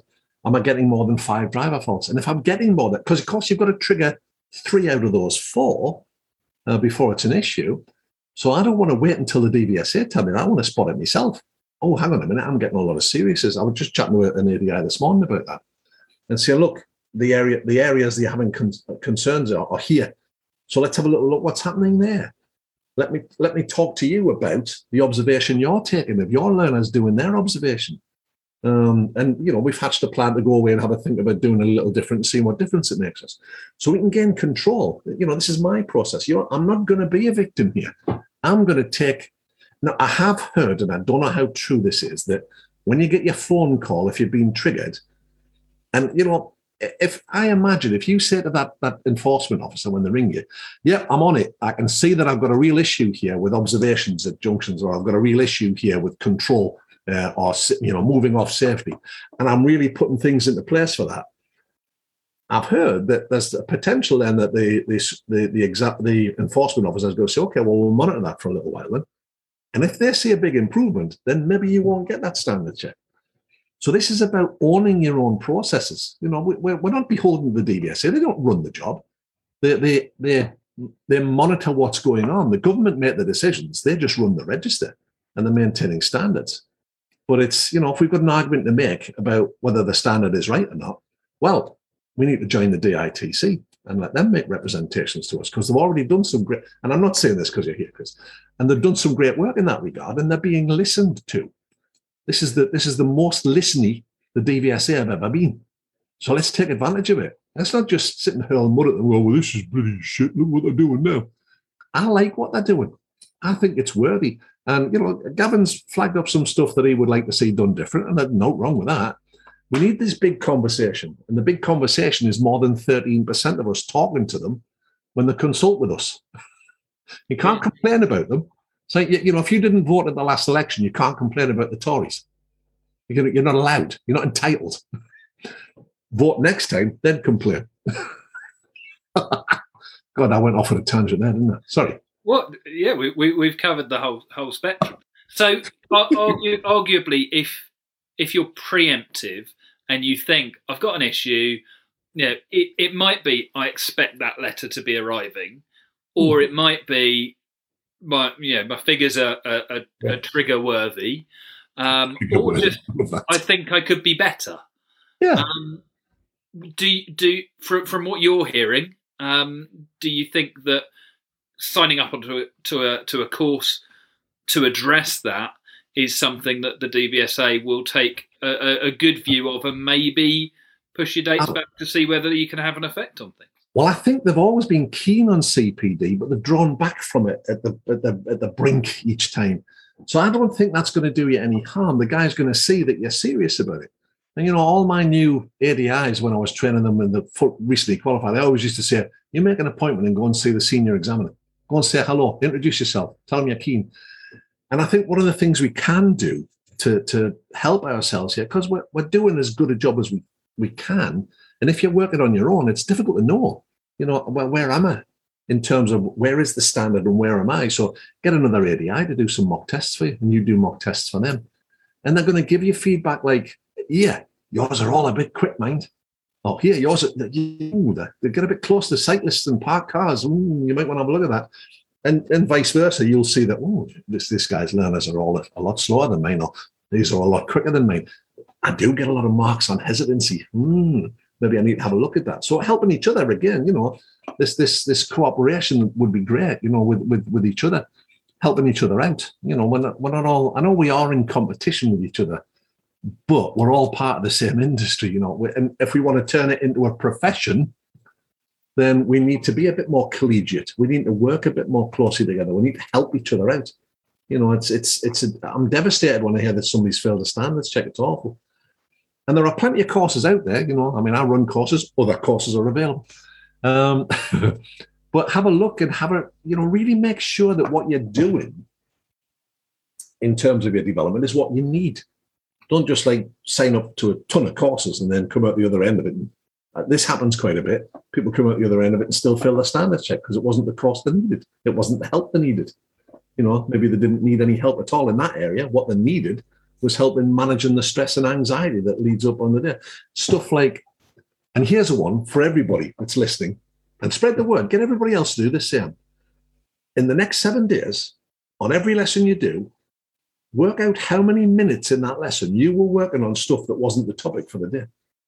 For example, if you're doing junctions, are you including pedestrian crossings and roundabouts and traffic lights in that?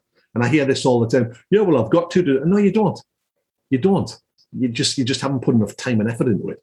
So really start searching out for great practice areas and make them work for you. Don't work on stuff that you're like because you're spinning plates now. You know, this is the subject for the day. That's that one plate there. And then you've got all these other plates spinning because there's tons of stuff happening because they made a mistake on a pedestrian crossing. There was a meat situation. You know, why if you're doing basic junctions, why are you using an area where you're going to be forced to do lots of meets? It- I see this all the time when I sit in the back of cars. Think, Why, why did you choose this area? Hmm, it's convenient. Well, it's not, is it? It's just, it's just made you do a whole lot of extra work that you didn't need to do. Sorry, anyway, off of a tangent there, Chris. Not like me at all. If it's not you, it's me, so it's all good. Um, I, I'm being very well behaved, as, as Terry pointed out to us, nice and quiet. Um, but subjects, you said the word subject. Do you feel, or do you see in in the the ADIs and PDIs that you're working with, the the subject can lead lead them astray because they end up going with DVSA subjects? Yeah, well, I, yes. Uh, I suppose substitute subject for topic, the topic of today's session. I think is probably a better way of describing it. And what I see is people having goals that are just too general. Well, we're going to work on, you know, this rather than saying, well, okay, which bit of it is we're working on? And really focusing on the thing that's causing the issue and iron the thing out. You know, short, repetitive route. Fix whatever it is, then move on to the next thing, then fix that, and then move on to the next thing. And I'm not, I'm not advocating a fault fixing methodology. I'm just saying put together plans that help you to develop the area that you're trying to develop. Um, you know, and the input as as in you know as in when you need to. If you need to instruct, instruct. You know, I'm a big fan of coaching, but that doesn't mean that I don't. Well, I tend not to instruct because I've learned how not to. But just because you instruct doesn't make you a bad person. You know, it's not the work of sin to instruct. It's all right. You know, if that's what's required, do it. Facebook does not agree. Ah, well, there you go.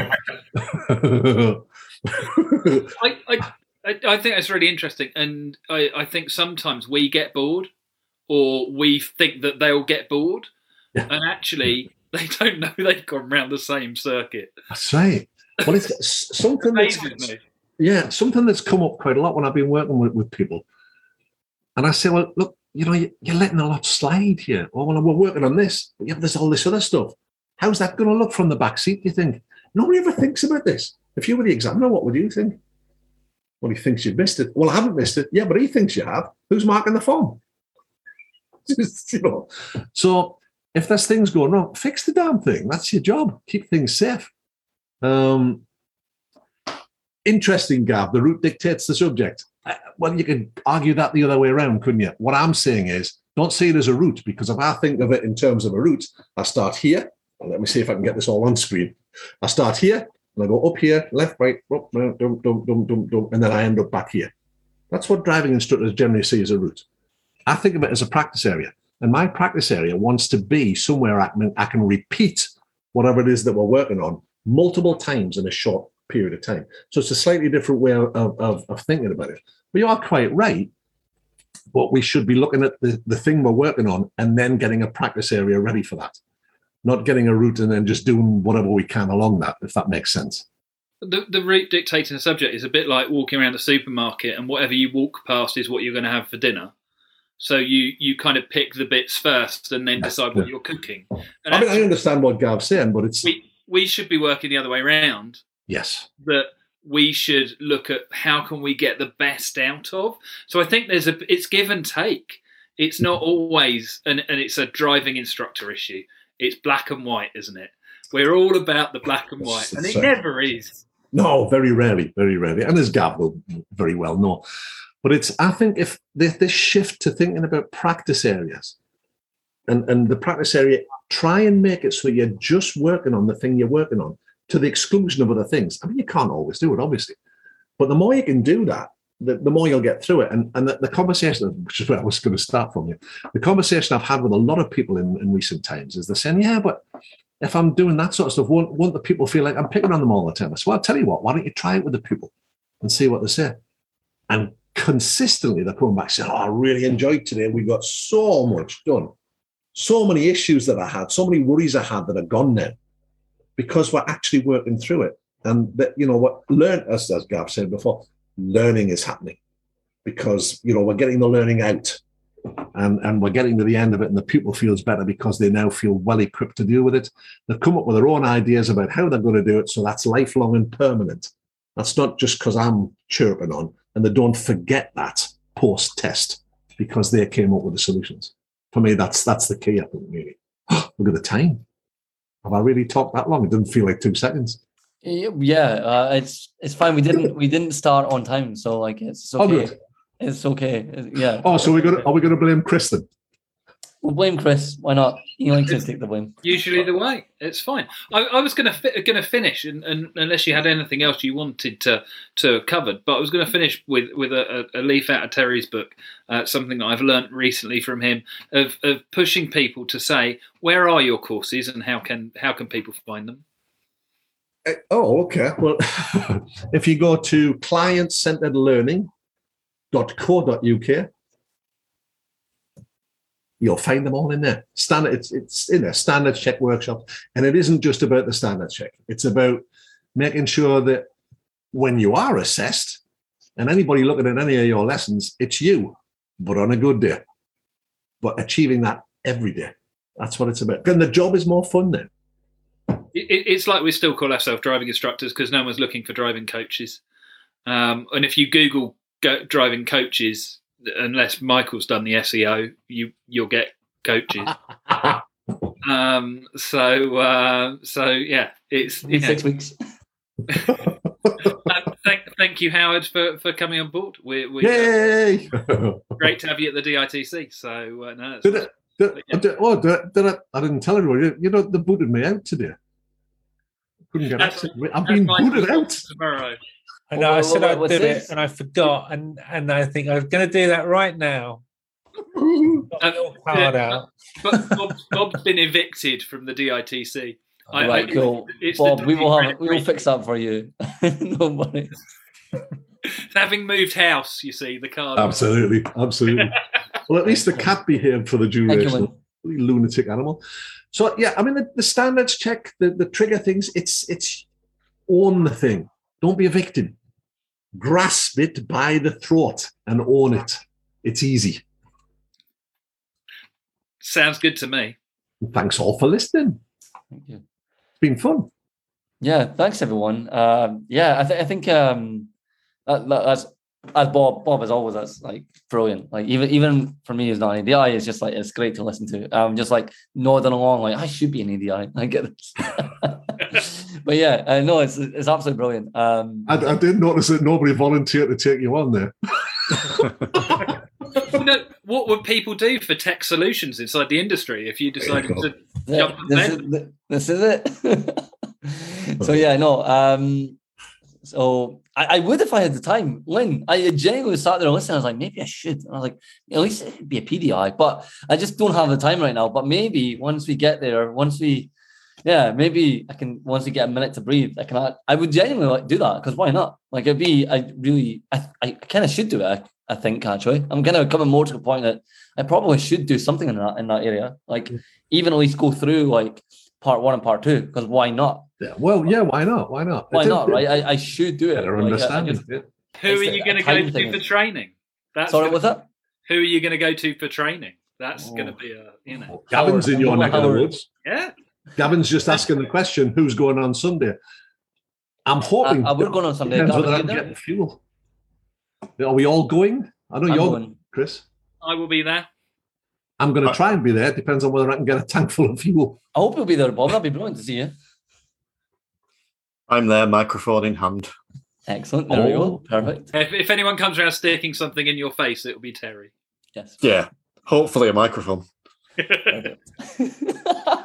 Perfect. There you go. it wasn't me. and with that, no, no, perfect. Um, yeah, so um, let's uh, yeah, I, I, I I'd love to catch up with you guys and find out how this format worked, and and everyone here, let me if you can like anyone's got thoughts on this format, like and any feedback, please email me Michael at goroadie.com. I'd love to hear your thoughts and opinions. What worked? What you thought you could be better? Like always happy to improve this. Uh, and should we run this again? And how often would you like this sort of session? um, to happen because um, I, I definitely enjoyed it and I hope uh, the people here did it too. So I think we, we've also said that before, and we, you know, if somebody's out there struggling, you know, don't don't sit at home struggling on your own. Get in touch with one of us. We'd, we'd be happy to help for free, up to a point. exactly, we're, well, that's what we're about, right? We're about helping each other and, and yeah, like one hundred. percent That's like what I said about the the SEO part. Is like if anyone actually does have questions about SEO, come speak to me. I'm, I know it like the back of my hand. So yeah.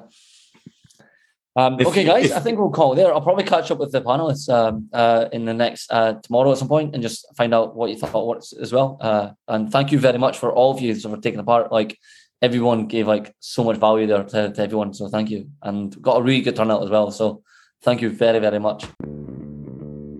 The Instructor Podcast with Terry Cook, talking with leaders, innovators, experts, and game changers about what drives them.